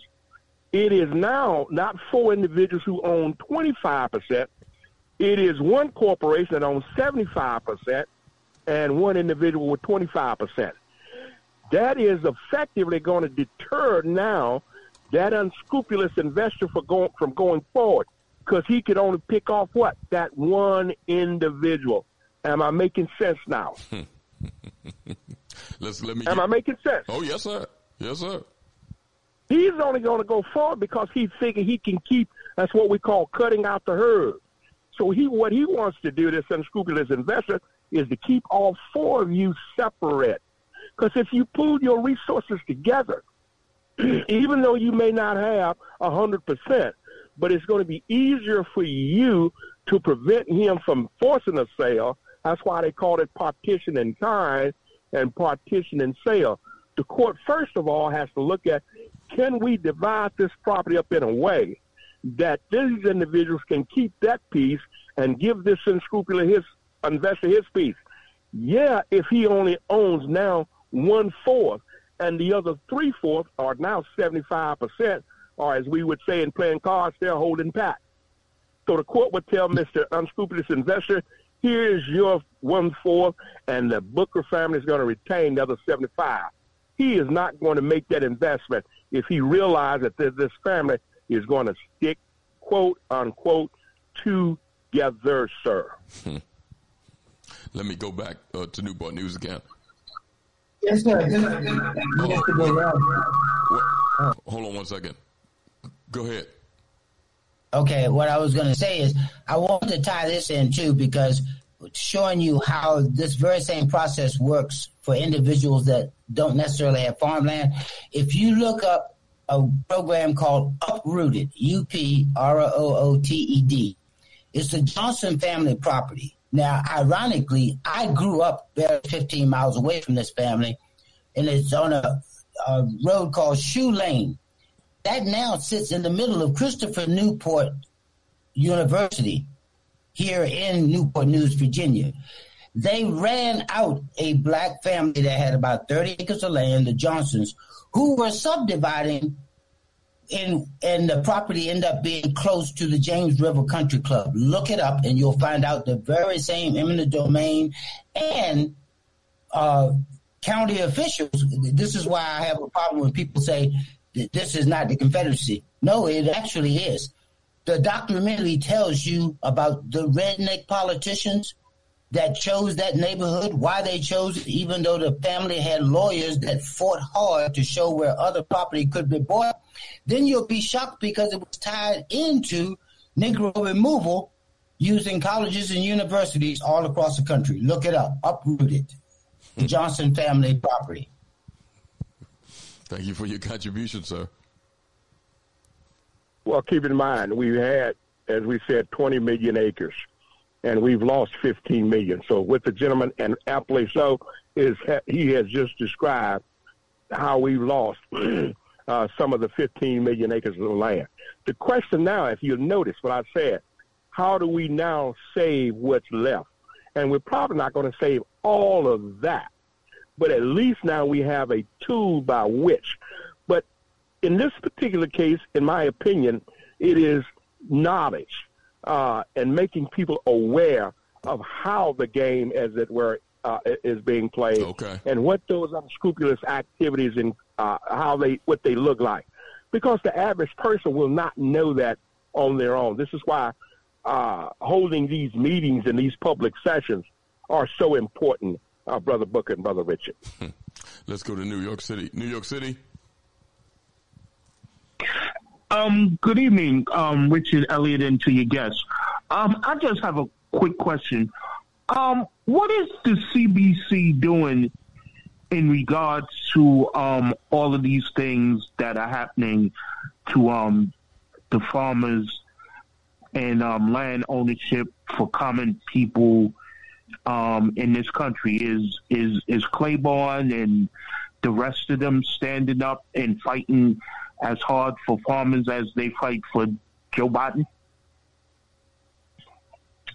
Uh, is, Richard, is that directed at you or Brother Elliott? Well, I think he's asking directed you. to you. Uh-huh. Okay, all right. Well, I didn't uh, want to be presumptuous and just answer, even though I was eager to do so. here's, here's what we have to do, sir.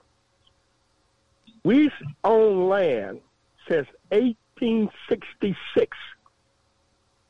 Okay, we acquired 20 million acres by 1910. Now, our loss has been constant, meaning there is no break whatsoever in the loss of land, to include when individuals from the CBC got elected. So here's what we know absolutely.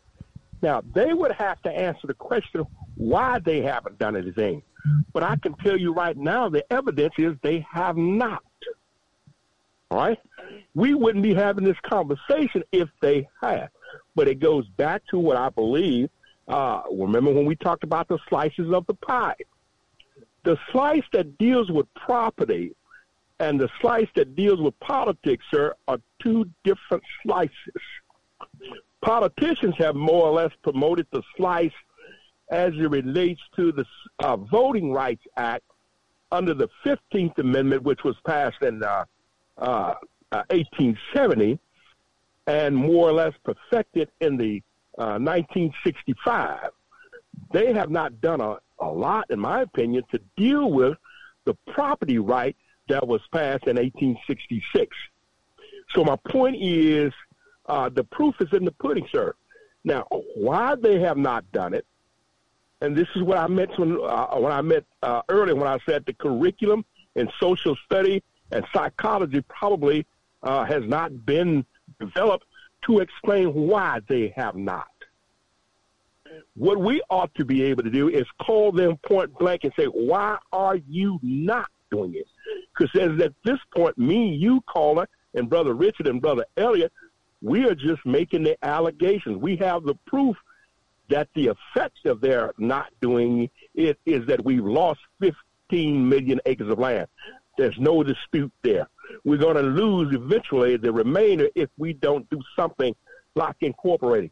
Now, what remains is why have these other individuals, to your point, caller, have not done anything when the evidence is so profound and in front of us? We need to call well, Mr. Clyburn's office. Sir? It could be because we haven't produced the uh, um, lobby to pay them Negroes off. That that may be the truth of the matter, because the reality is, if you're not paying them off, it seems like they're not going to do anything for you. I mean, sorry to say it, but that may be the reality. Um, collectively, um, we may need to figure out how we can come together, put some money together, and pay them Negroes off, and then they may take an interest in um, the plight. Now, I mean, I think you understand that better than most. But, but can I say something? Game, the, the solution to the problem is not with the politicians, in my opinion. Yeah. And I, here's why I say that. When other minorities come to this country, and, I, and you had people from the Arab community to come to this country in the last 40 years, and they have acquired service stations. You have individuals from India, the Patels, who have acquired hotels. You have people from Vietnam, I can go on and on, who have acquired. Now, did they go to black politicians to acquire that? Maybe that is a false sense of security for us.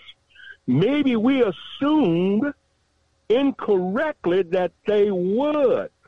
And there is evidence to say that maybe, like to paraphrase the gospel, with the man at the pool, we're waiting for somebody else to put us in the water after the water is troubled.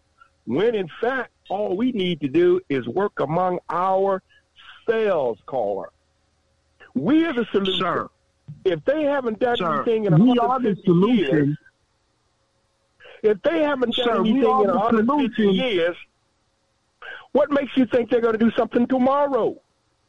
Sir, sir, we are the we are the solution, but you know what the biggest problem is? The biggest problem is that separates us from other ethnic groups is our desire to be loved, accepted, and to work for white folks.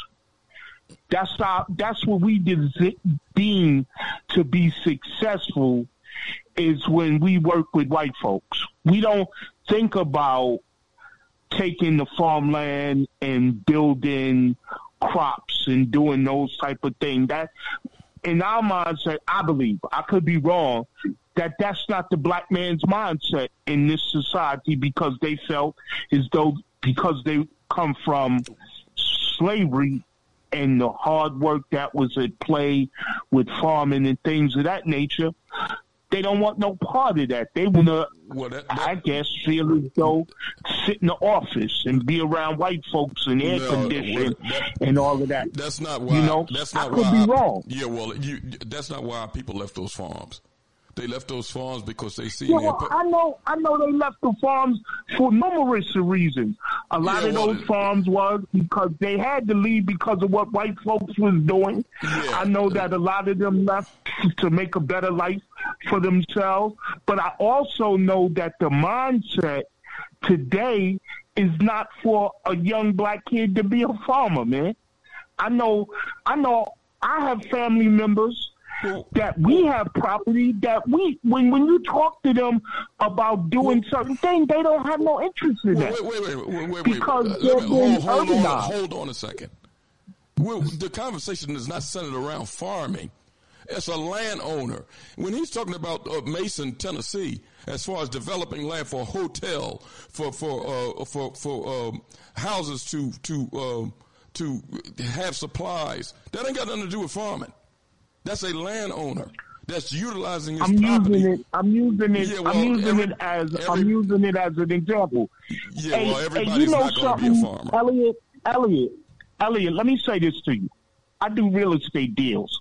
I know the mindset of my people when we start talking about doing deals collectively coming together to purchase land. Depending on what the land is going to be used for, determines if people are interested in moving forward. I just use farming as an example. Yes, there's hotel projects. There's other type of projects. Matter of fact, I'll give you a quick example. I was working on a project with uh, Major League NFL player, an NBA player, and another sports person in marketing. And the deal was a very simple deal. There was some land out in Jersey that we wanted to purchase to build a sports facility. Okay? You know what the difference When it is? came down to doing it, to doing the deal, people had the money, the money was there, but we couldn't do what we needed to do to finalize the deal. I see that happen numerous times Well, the, the, the big difference when it is comes that, down to the doing big business. difference is this. We're talking about land already owned by black people. I ain't talking about nobody trying to buy somebody else's land. We're talking about The black land. man owns the land that Come I'm on. talking about. All right, thanks. They couldn't come together and do the co- deal. Thanks for your the contribution, problem brother. is this. Thanks for your contribution, You brother. have a man sitting across Hey, from you you to me? that would honestly. Are you Go ahead, listening forget it. Forget it. Forget Thanks for your it. Because you know it all, Elliott, and you No, don't know not. nothing because you don't do real estate. wait minute. So sit up there and listen sometimes. Wait a minute, hold it. Now, we're, talk- now, we're, we're talking about a man that is an organizer. What are you doing? What are you doing? What are you doing? We're talking about a man here that's an organizer. What are you doing? I'm What are saying you the doing? man right there will tell you. No, no, no, the man about- right there, don't talk would about Mr. Burrell. will tell Hey, you what man. I'm saying. I'm not spending no time business. arguing with you, brother. I'm not going to do that. I'm Hey, not going to do that. Negro, mute me. Mute me, Negro. Let, let me. Can I say something, gentlemen? Yes. Can I say something to the caller? Why is it if farmland is not important? Why is it that the one of the richest persons in the country, Bill Gates, owns over two hundred thousand acres of it? Why is it that companies from China and Russia and Japan are trying to buy farmland? Why is it that some of the wealthiest individuals in this country are farmers, sir? So when you say black folk, that's a just here again, we've been told that it's not profitable. But maybe we were told that so we can leave. so my point is, it is profitable. No one is disputing that it, it is not profitable. Uh, and as I said, the evidence would suggest that when other minorities come to this country, one of the first things they want to purchase, why is it they see profitability in a near era and in an asset that uh, over the last 40 years for being in this country, and we've been here 400 years and we don't see it. It's a matter of perceptions, caller. Let's go to New York City again. Excuse me. Yes, sir. Hello. Yes, sir. How you doing? Great. This is brother. This is brother Marie speaking. How y'all doing? How you doing, sir? Yes, brother. Um, I just want to touch base. First of all, I, I, I do want to apologize to the brother that was on before because I said I wanted to snatch him last week, and that's not, not how we deal with our brothers and stuff. Even if we disagree with some of the things that they say. Um, the second thing is, you know, I was sitting and I was thinking about the lawsuit that happened by Sid Miller down there in Texas with it stopped the you know the, the farm bill to go through, and then I thought about Shirley Sherrod and when we, when she was talking about how a lot of the young black people don't even know all the opportunities that are out there for farming and agriculture, and so there's been a shift. There's a lot of people out there in different states that are growing marijuana, they're growing um, hemp, they're growing. There's plenty of opportunities in farming, and a lot of people understand that as we have a, comp- a compression within this economy where you got people that got master's degrees sitting at home because they can't even they can't even get a job. So we have to think outside of the box, like uh, Mr. Burrell is talking about. And you know, there are some people that have an issue or some type of level of shame that's attached to the land, but that's because we didn't teach them anything about their history. You know, and so when when we understand that um, it's important that we connect right back to the land because what people don't understand, culture is connected to your land. It's not just the land itself, but your history is tied to that. Not just the negative history, but the positive history. We have to remember that we we went through and survived so many things. So I'm so proud. First of all, I want to say this: if if people understand that there are individuals out here doing the things that need to be done, like Brother Burrell and his organization, then let's support that. Instead of arguing over the phone, put fifty dollars in. You know, send them fifty dollars, not only to them but to Elliott them also, because to have, to have a place, you don't even realize how precious it is. Precious it is to have a place to come where we can even discuss our, our thoughts and our ideas. You know, so I think it's important that you know when we do these things, let's be supportive. We can argue. We can yes, we can do it respectfully and disagree. But let's support the people that's doing the hard work like Mr. Burrell. Well, we, we thank you for that call. But let me make one other point uh, to the previous caller. When he said people don't uh, uh, have value in farmland, well, Ford Motor Company is a $160 billion corporation. Why did they invest $6 billion in the middle of a farm community to put the largest automobile facility? Hello, the largest investment, this Blue Oval City, is the largest single investment that Ford um, Motor Company has made in its history. The government has given them a $9.2 billion loan in addition to their investment in this rural economy.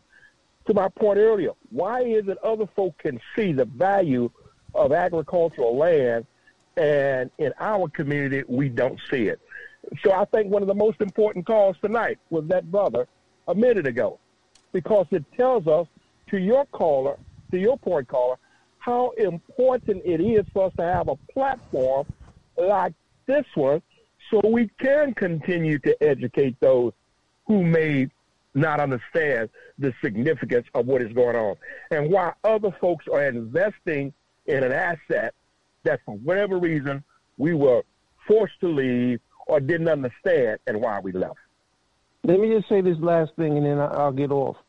I remember, you know, I have a chance sometimes to chop it up with Brother Elliott, and I said to him, you know, I was walking around the city of New York, and I felt like a stranger in my own city in areas that I know that used to be a vibrant black communities. That the, the face of those communities have changed. So that goes, and his brother's talking about he's involved in real estate, and I respect that. But understand this: if if if land and which real estate land is on top of land didn't mean anything, why are they gentrifying all the neighborhoods that we live in? Why are they taking over these neighborhoods? I'm watching them change my neighborhood, and I'm watching all of these people come in, and they don't look like me. And I'm looking at a lot of black people that are leaving New York and Chicago and Los Angeles because they can't even afford to live in the, those neighborhoods in which they raise their children in. So obviously it has some type of value because they're coming to get it. Brothers, again, I salute y'all for the great work that y'all doing, and I'm going to get off and listen to the rest of the program. Thank you for your contribution, sir. Let's go to Philadelphia. Good, good evening, brother Elliott. Good evening, brother Richard. Good evening, good evening, Mr. Burrell. How you doing, sir? Can, can you hear me, Elliott? Yeah, Oh yeah, yeah. Can y'all hear me? Mm-hmm. Okay, okay. And I know, I know whether I, oh, I, I, my phone went off yet. But I mean, good to talk to all y'all tonight. Good show. I just want to say, you know, as a, as a black man, brother Elliott and, and, and brother Richard, Mr. Burrell, you know, I'm at the point, like I said, where I'm definitely disappointed with our black elected officials. That's why I say that to me, they just, they to me, they just, you know, uh, like my aunt told me years, three years ago, she was a, a delegate for Jesse Jackson when he ran in, in 1984 in, in San Francisco. And she told me, she said, she said, she said, June, because she called me Junior. She said, Junior, look, I don't need nobody to tell me about the white man. So I know how I deal with these white folks every day. Well, she said another name for them. I say it on the radio. She says, I understand all that. They, they are. She said, but these Negroes, these black politicians that's keeping our people back, and it's the main ones in that Democrat Party. We need to be honest about that, man. They they are they are not doing right by our people, man. That's why they, that's why we got to move away from them because they are the ones they are the detriment to our people moving forward. Anytime you got Negroes that can that can elected by black people and they talk about some they want they they they they, they stand with Ukraine and they stand with their racist Zionist Israel killing innocent people over there and they stand with them by their own communities that that, that, that they represent suffering and food deserts you know, a lack of quality uh, health care, you know, lack of jobs, lack, lack of opportunity. I mean, these, niggas are detriment, man. I, I, I get so tired about how bad Trump and the Republicans, I know how them devils, I don't need them to me. I see it every day. But it's y'all niggas is not doing anything for your people, man. And I get sick of them, man. Now, I will say this, Brother Elliott and, and, and, and, Mr. Burrell and, and, Brother Richard. I thought that uh, Brother Jay that called, I thought Jay made some good points to a large degree about the about the real estate thing and about the uh, about some of our people when, when it comes to farming and stuff because I've heard, and it might be just a few blacks that I heard, but I've heard individual blacks say, I ain't going out. Look, I left the farm down south. And I told him, I said, why would you say something like that, brother? That's, that's the key to farmland. When you have farm and you have land, that's the key to wealth. That's the key to building wealth when you have farmland, man. And he said, well, I, I grew up in the south. I left the damn farm down south. I want nothing to do with that. And I was like, I hope you, I hope you just in the minority of, of thinking that way and stuff. Because we need that. That's why the Honorable Elijah Muhammad always petitioned the United States, said we need, we, y'all need to give six, seven states of our own so we could go for for ourselves because land is important, man. And you stress that, Mr. Burrell. Land is important for our people moving forward, you know? So, I mean, and again, you had, if you had your black politicians uh, was in on board as much as they push for, for, for, for to support racist Zionist Israel and Ukraine, as they do, if they push that for, for, for black ownership, land ownership and farmland and things, they push that hard for that as they do for Ukraine and Israel, our people be going somewhere, man. And that's just the reality, you know? Mr. Burrell? oh Mr. Burrell?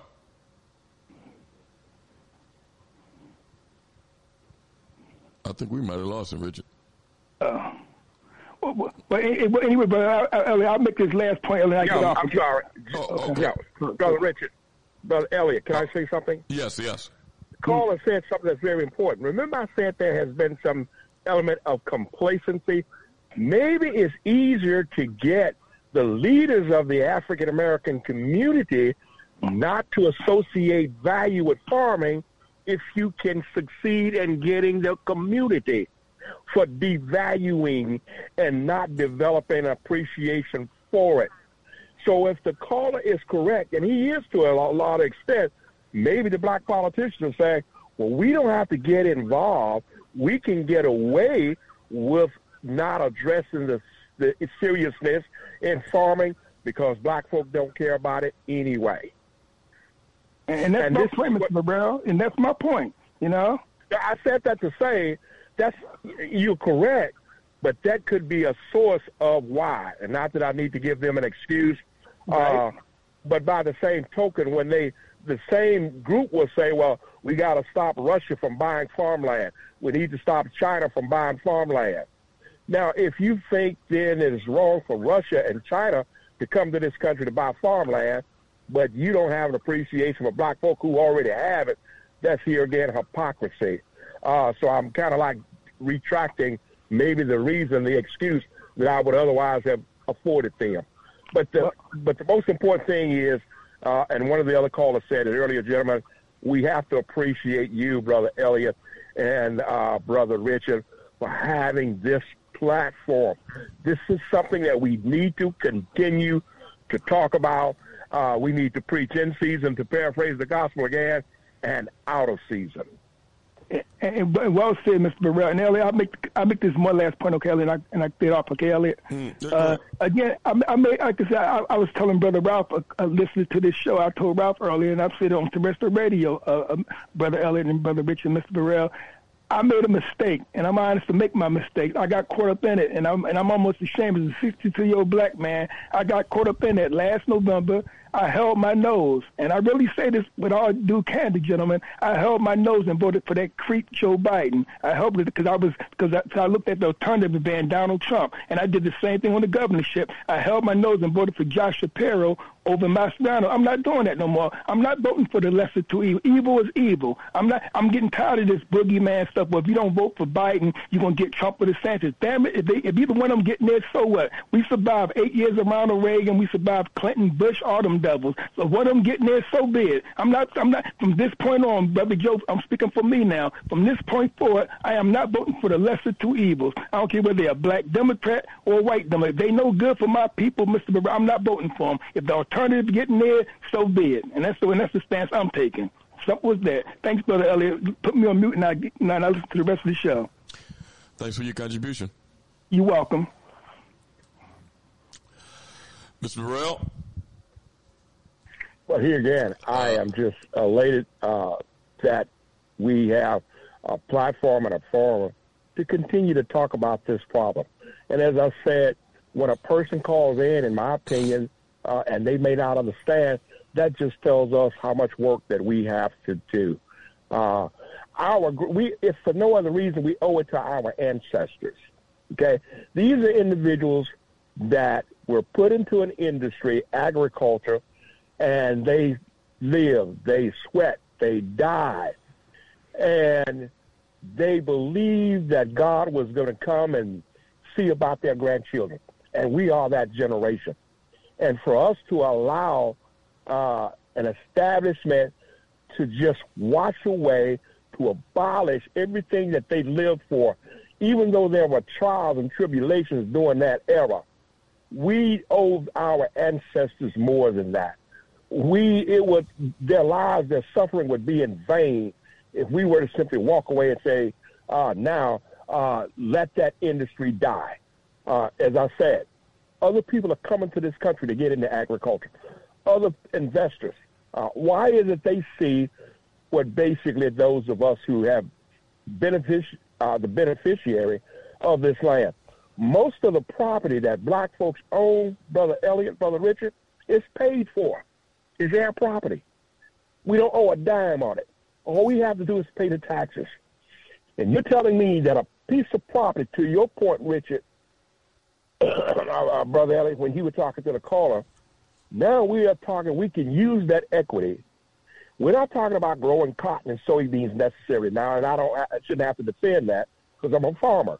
But now we've got an opportunity to use that equity to start talking about competing with the people who now have control of the hotels, competing with the individuals who have just come to this country and have control of the service station, and competing with all of the other groups who see an asset and a value right in our community that for the last 400 years, sir, we may not see. We owe our grandparents more than that. Mr. Burrell, I want to thank you for your work. Uh, looking forward to the next time you come on to update us on what's happening. Um, uh, in fact, before we go, um, anything that you want to give out, the contacts, how people can join uh, if they're not members? Yes. The floor is yours. Yes. Please call 901 522 8880. 901 522 8880. Uh, 880, 880 rather. Uh, www.bfaainc.com. Ms. Burrell, before you go, uh, when is the next uh, series of meetings? Um, not only for the, this uh, 2.2 billion, but just uh, the organizational meetings for the for Blue Oval. We have not scheduled a meeting during the Christmas holiday, Brother Elliott. We will let you know, and that's why we are hoping people will go to our webpage and we will uh, and sign up your email so you will be able to get notifications. Let me give that uh, website address again www.b like boy, F like Frank, A like Apple, A like Apple again, I N C, B F A A I N C uh, dot com. Telephone number 901 522 8880. Sign up. Uh, at least let us know that you're out there so we can send you notifications as to where we're going to be around the country, and we value your input. Richard? Yes, yes. I, I'm I'm always um, elated, um, Mr. Burrell, because you're helping us see that this is um, this is this is not just our time, but uh, we, we, you know, in the language they say "Winnie Masu," um, the resurrection of the birth. And if we take this back to the 1860s, when black folks really was recognized that that generation said we're going to be able to develop this wealth um, and to be able to be unified. They were unified. You didn't have to convince them to come together. Um, and I'm glad that you're, you know, making this happen again and um, showing um, how much, how important it is for us to be about the land, our unity, and the economic development that comes out of those two things.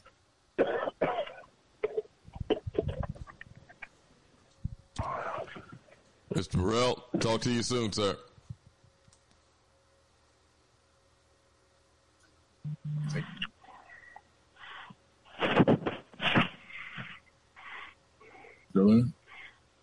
Yes. Oh, okay. Brother Richard, I'm sorry. Yeah. No, no problem. I'll take care. You take care. all right. Thank the you, gentlemen, holidays. so very much.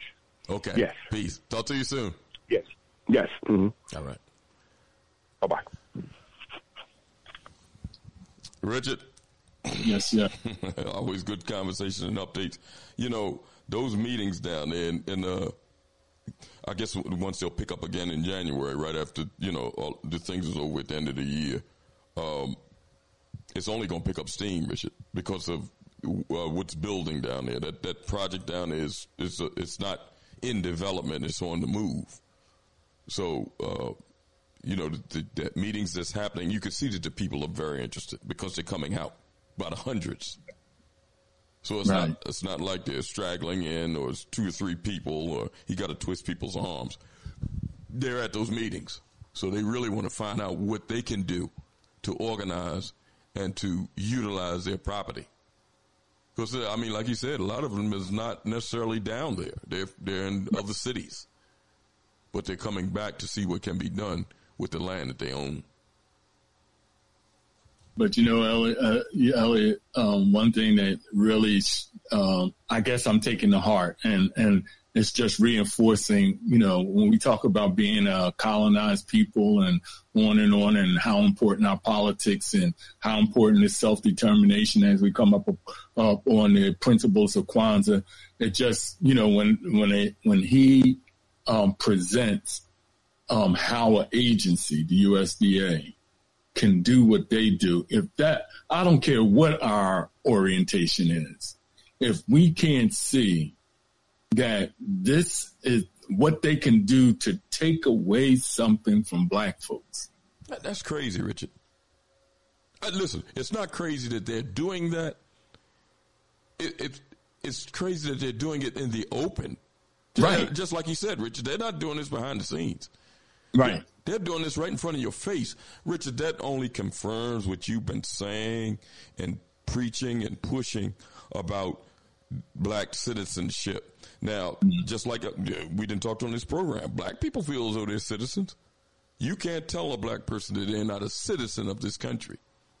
But these other people, they feel as though that you're a citizen at their behest. That's the difference. That's the difference. and you know, Elliott, one of the first fundamental things for citizenship in this country was that you had to have property. You couldn't vote if you didn't have property. right? And and and I and I want to I want you know that this thing is when we talk about CRT, you know, critical race theory, that it's embedded within the structure.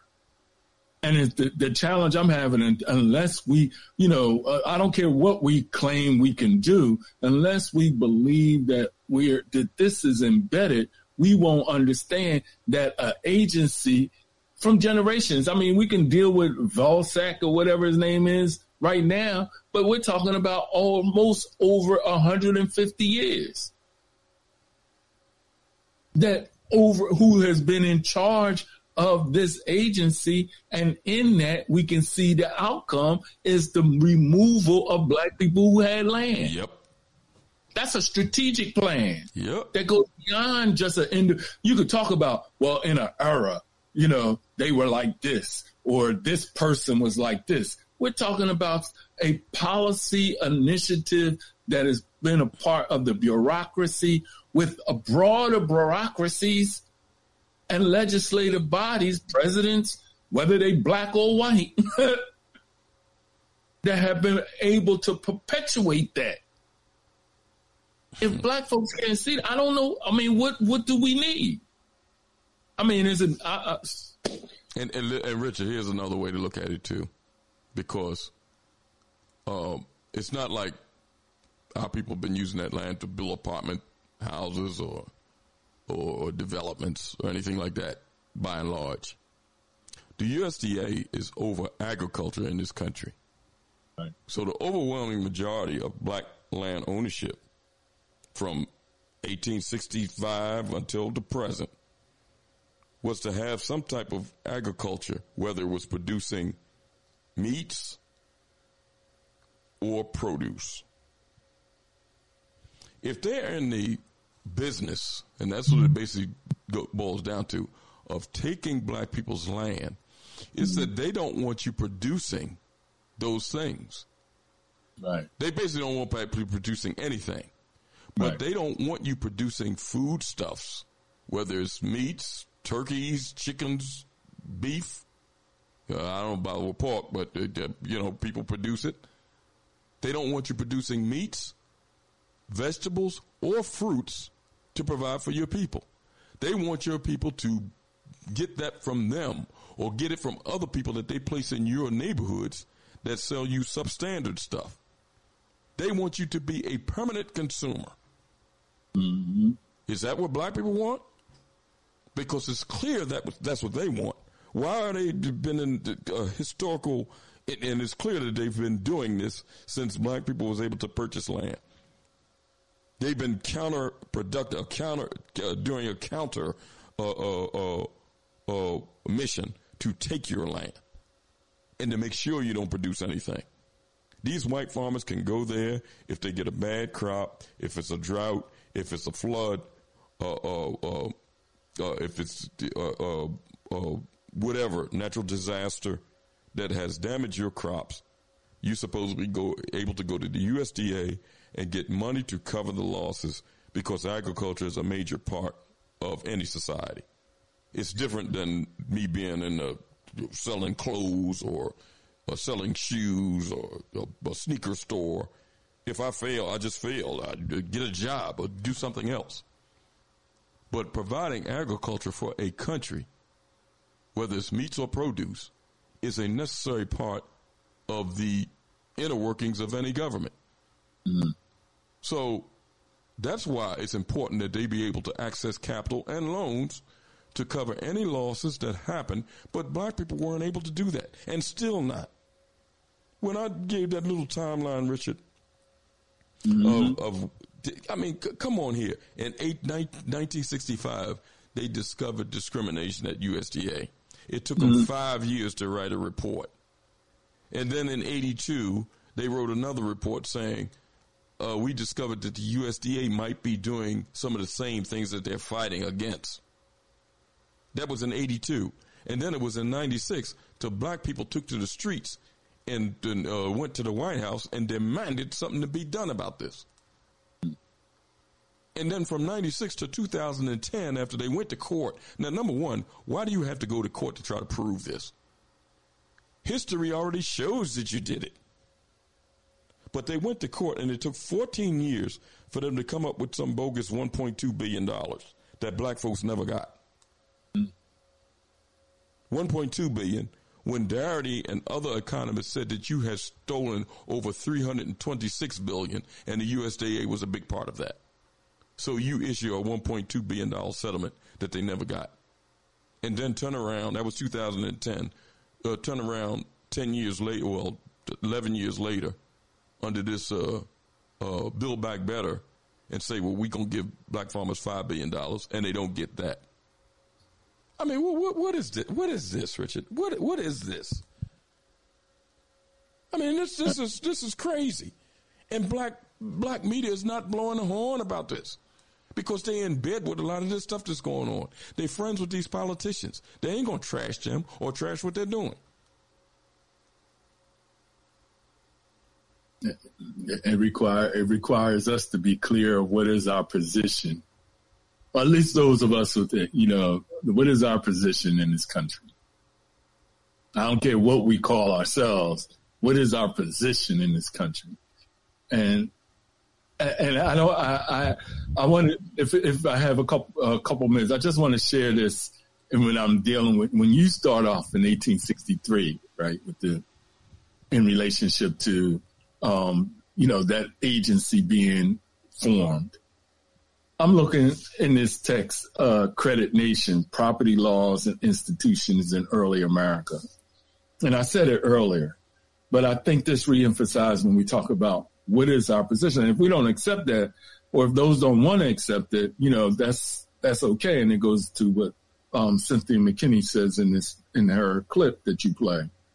In, in 1732 Parliament, so we're not talking about America, we're talking about, um, England. Parliament responded by enacting a sweeping debt recovery act, which required throughout all of the British colonies in America all land, houses, and slaves were assets available to satisfy creditors' claims against debt. Let me emphasize that land, houses, and slaves. That's that's 1732. In 1797, Parliament repealed the Debt Recovery Act, and this 1776 has happened. With respect to slaves in the remaining British colonies, in the United States, slaves would continue to be used as collateral until emancipation 65 years later. So even though Britain ends it in 1779, United States maintained slaves as collateral until 1860 what? Three, four? Mm-hmm. This U.S. now it says land, houses, and slaves were assets available to satisfy creditors. So now you get an agency in 1860s that purpose is to do what? And what is black folks doing? What is the major thing black folks is acquiring? One of the primary instruments to satisfy creditors against debt, land. Land. And what have they been taking away from black folks? Land.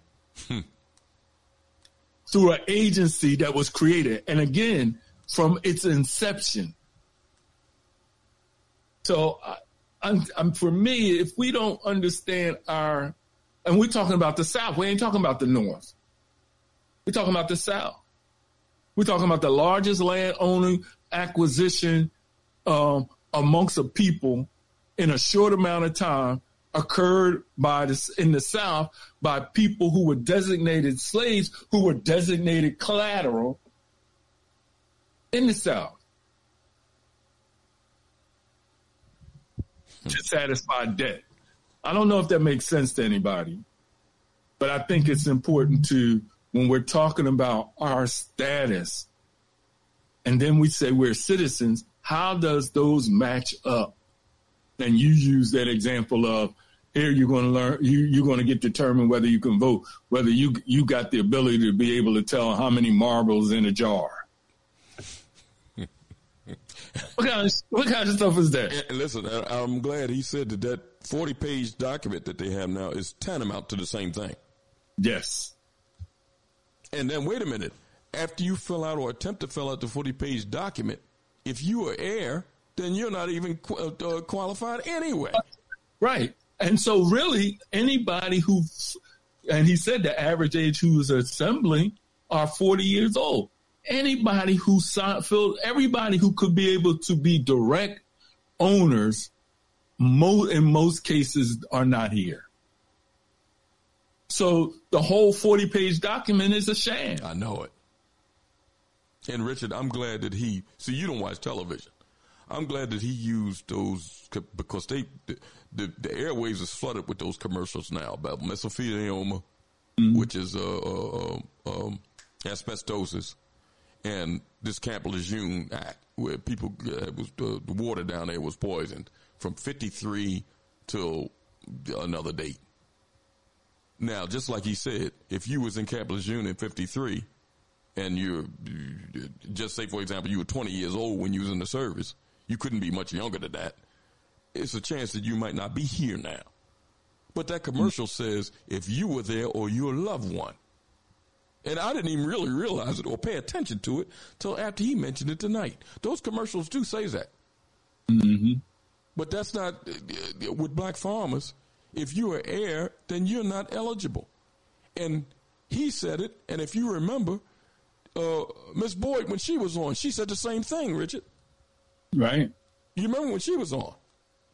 She said the same thing about that, uh, uh, you know, that that uh, that document and all, and, and the heirs were not eligible.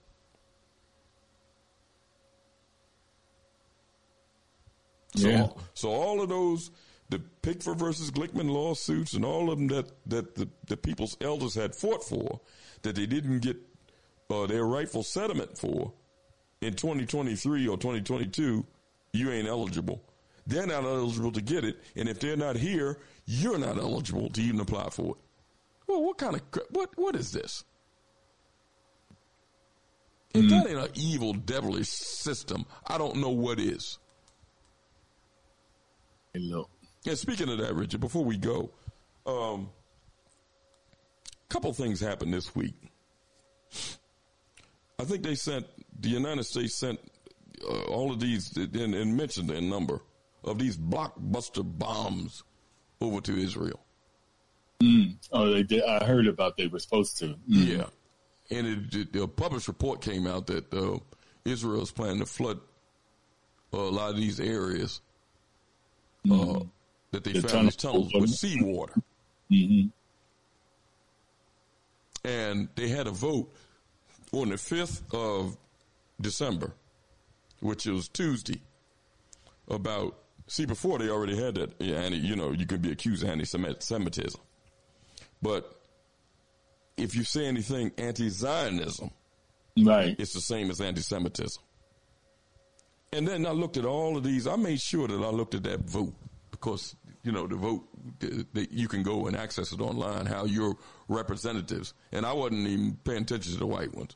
I was looking at the black CBC members, how they voted, and the ones that voted yay. And then they had some for strategic reasons. And believe me, that they only did that for aesthetic reasons that voted present. They didn't say yay or nay, they just voted present. which was Jeffries, Meeks, And Clyburn, several others just voted present. That that's a yay vote. Don't play those games with me. Play it with somebody that's less intelligent, mm. Which they think that black people are. But black folks ain't stupid. They might not have all the information. That's different of being ignorant of a thing or being stupid. Some of these people think that we're stupid. And then you had some of them that voted yay, like Kweisi Mfume. Mm. and, and others voted yes. That if you say anything anti Zionist, you can be accused of anti Semitism, controlling speech. They had that vote, uh, the UN Security Council, which several of the nations of the world said on, for immediate ceasefire. And I was kind of surprised, but I wasn't, Richard, because Linda Thomas Greenfield wasn't there. Did you notice it was, an, it no. was a, it's a black guy. He's the deputy. no. They they make sure that they, I'm telling you, some of our people sleep at the wheel. Some of them, they make sure that when the world see these things, they see you involved. See, some of our people, I ain't concerned about Palestine and this, that, and the other. Okay, you don't have to be concerned. Mm. But these people are using you as a face of something. Is that what you want? They're using you as the face of this type of aggression. So you might not want to d- discuss it, but they're using you. Why don't you have something to say to the people that are being used to put their face to this? Linda Thomas Greenfield wasn't there. It was a guy, Randy Woods. I forgot his name. He's mm. the deputy. He was up there saying why but I, I just want to play it just for the audience sake. I want to play what he said in reference to why the United States is supporting this. It was two nations that went together. And being the United States sits on the Security Council, they need a unanimous vote, if I'm not mistaken, right, right. By, the, by the Security Council. And the United States blocked it. But let me play um, what he said. And then they had others. They had China, uh, Russia, several other countries that voted, uh, voiced their opinion against what the United States did. Um, I just want to play him, and I want to play um, uh, the. Uh, oh man, I don't even have it. The uh, UN representative to. Um, if I can find it, I might have to put that on pause and get it another time. Yeah, uh, I'll play his. I don't have that other one. Um, this is what he said, Richard, in reference to the United States. While the United States strongly supports a durable peace in which both Israelis and Palestinians can live in peace and security, we do not support calls for an immediate ceasefire. This would only plant the seeds for the next war because Hamas has no desire to see a durable peace, to see a two state solution. Members of this council advocating for resolutions have an obligation to explain how their proposals will break the cycle of unceasing violence and support the steps we all agree are necessary to lay the foundation for a more peaceful and secure future so that history does not keep repeating itself. Our goal should not simply be to stop the war for today, it should be to end the war forever, break the cycle of unceasing violence, and build something stronger in Gaza and across the Middle East so that history does not keep repeating itself as Israel pursues legitimate military objectives. And we will not give up on a future where Hamas does not control Gaza, which is untenable for Israel's and the region's security and the well being of the Palestinian people. Thank you, Mr. President. Uh, Richard, um, yeah. The last time I looked, and, and, and uh, you know, when we had Sister McKinney on, talked about when they had the elections, because if you notice, they don't even talk about the PLO anymore and what they had done to that organization. That was a political organization. Mm. But Hamas was elected, democratically elected leadership by Palestinian people. So when you keep saying that you're going to get rid of them, then you're talking about a democratically elected government, as far as I understand, Richard. Maybe you can help me if I'm wrong. No. Because you You're don't, right. you don't like their policies or what they've done.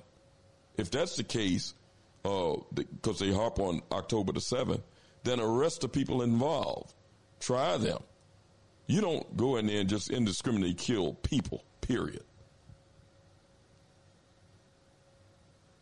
Hmm.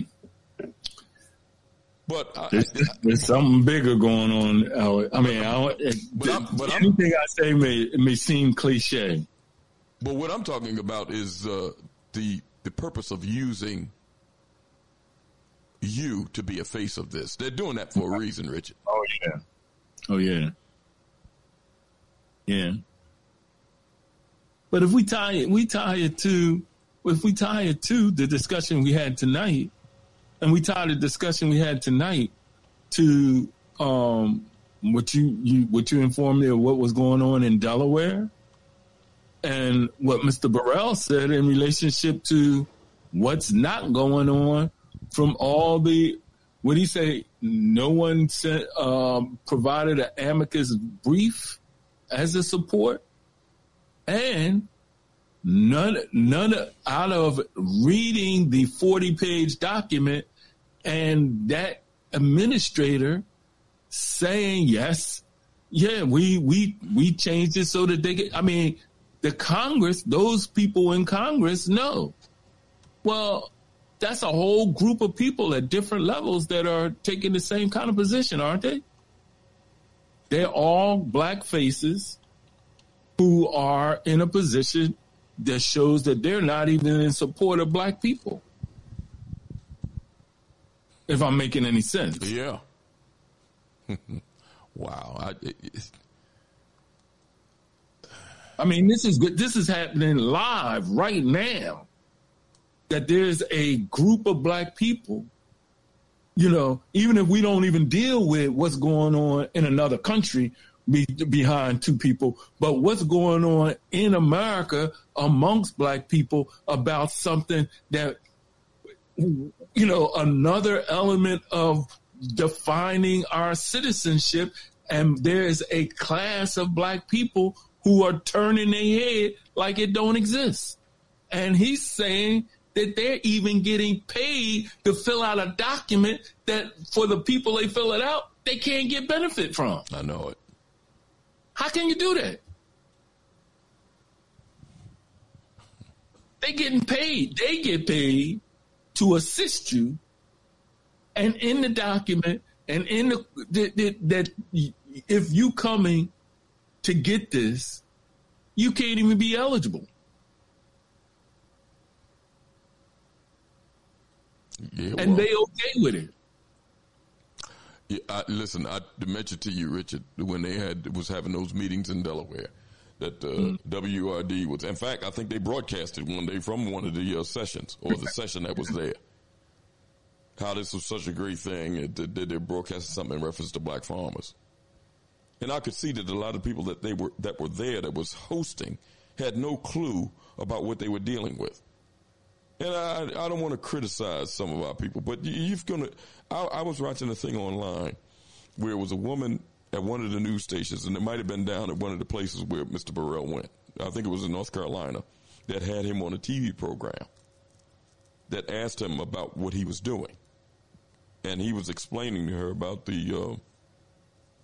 Uh, uh, because she said, "Oh, he's here to talk about the 2.2 billion dollars that is available to African American. Far- I think she said African American farmers, and how it was a gr- such a great thing. And he's here to talk about it. But when he started talking about how it wasn't such a great thing, I could see the look on her face was like, "Huh?" Like she didn't understand where he was going. But when she introduced him, it was like he's going to talk about this great thing that's happening now. Here's the information. Mm-hmm. Mm-hmm. Yeah, I, wanted to get that other portion, but uh, I- I'll save that for another time. Richard, um, before we leave tonight, uh, let me give the uh, lineup time for Awakening Media Mondays, Wednesdays, and Fridays, 11 a.m. to 1 p.m. African Perspectives with Brother Hoshi. Always interesting topics, dialogue, and guests on African Perspectives. That's Mondays, Wednesdays, and Fridays, 11 a.m. to 1 p.m. Later on in the week on Thursday night, 7 to 9, Mississippi on the Move. The Black Liberation Movement in Mississippi, Brother Patrick Lumumba, Brother Kamal Kareem, uh, Brother Rodney Lowe, several hosts uh, hosting the program on Thursday from 7 to 9. Time for Awakening is back on Friday from 8 until Saturdays. The Elders of Sankofa from 7 to 9 p.m. Dr. Janine James is host. And Sundays from 7 until Time for Awakening on Sunday evenings. I want to thank everybody for listening to the program this evening. Lively discussion as always, and we'll be back on Friday, Lord willing, to continue on this path towards an awakening. Peace. Peace.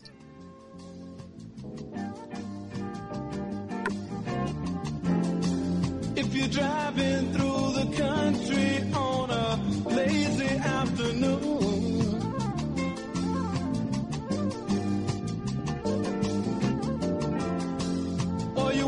watching your children playing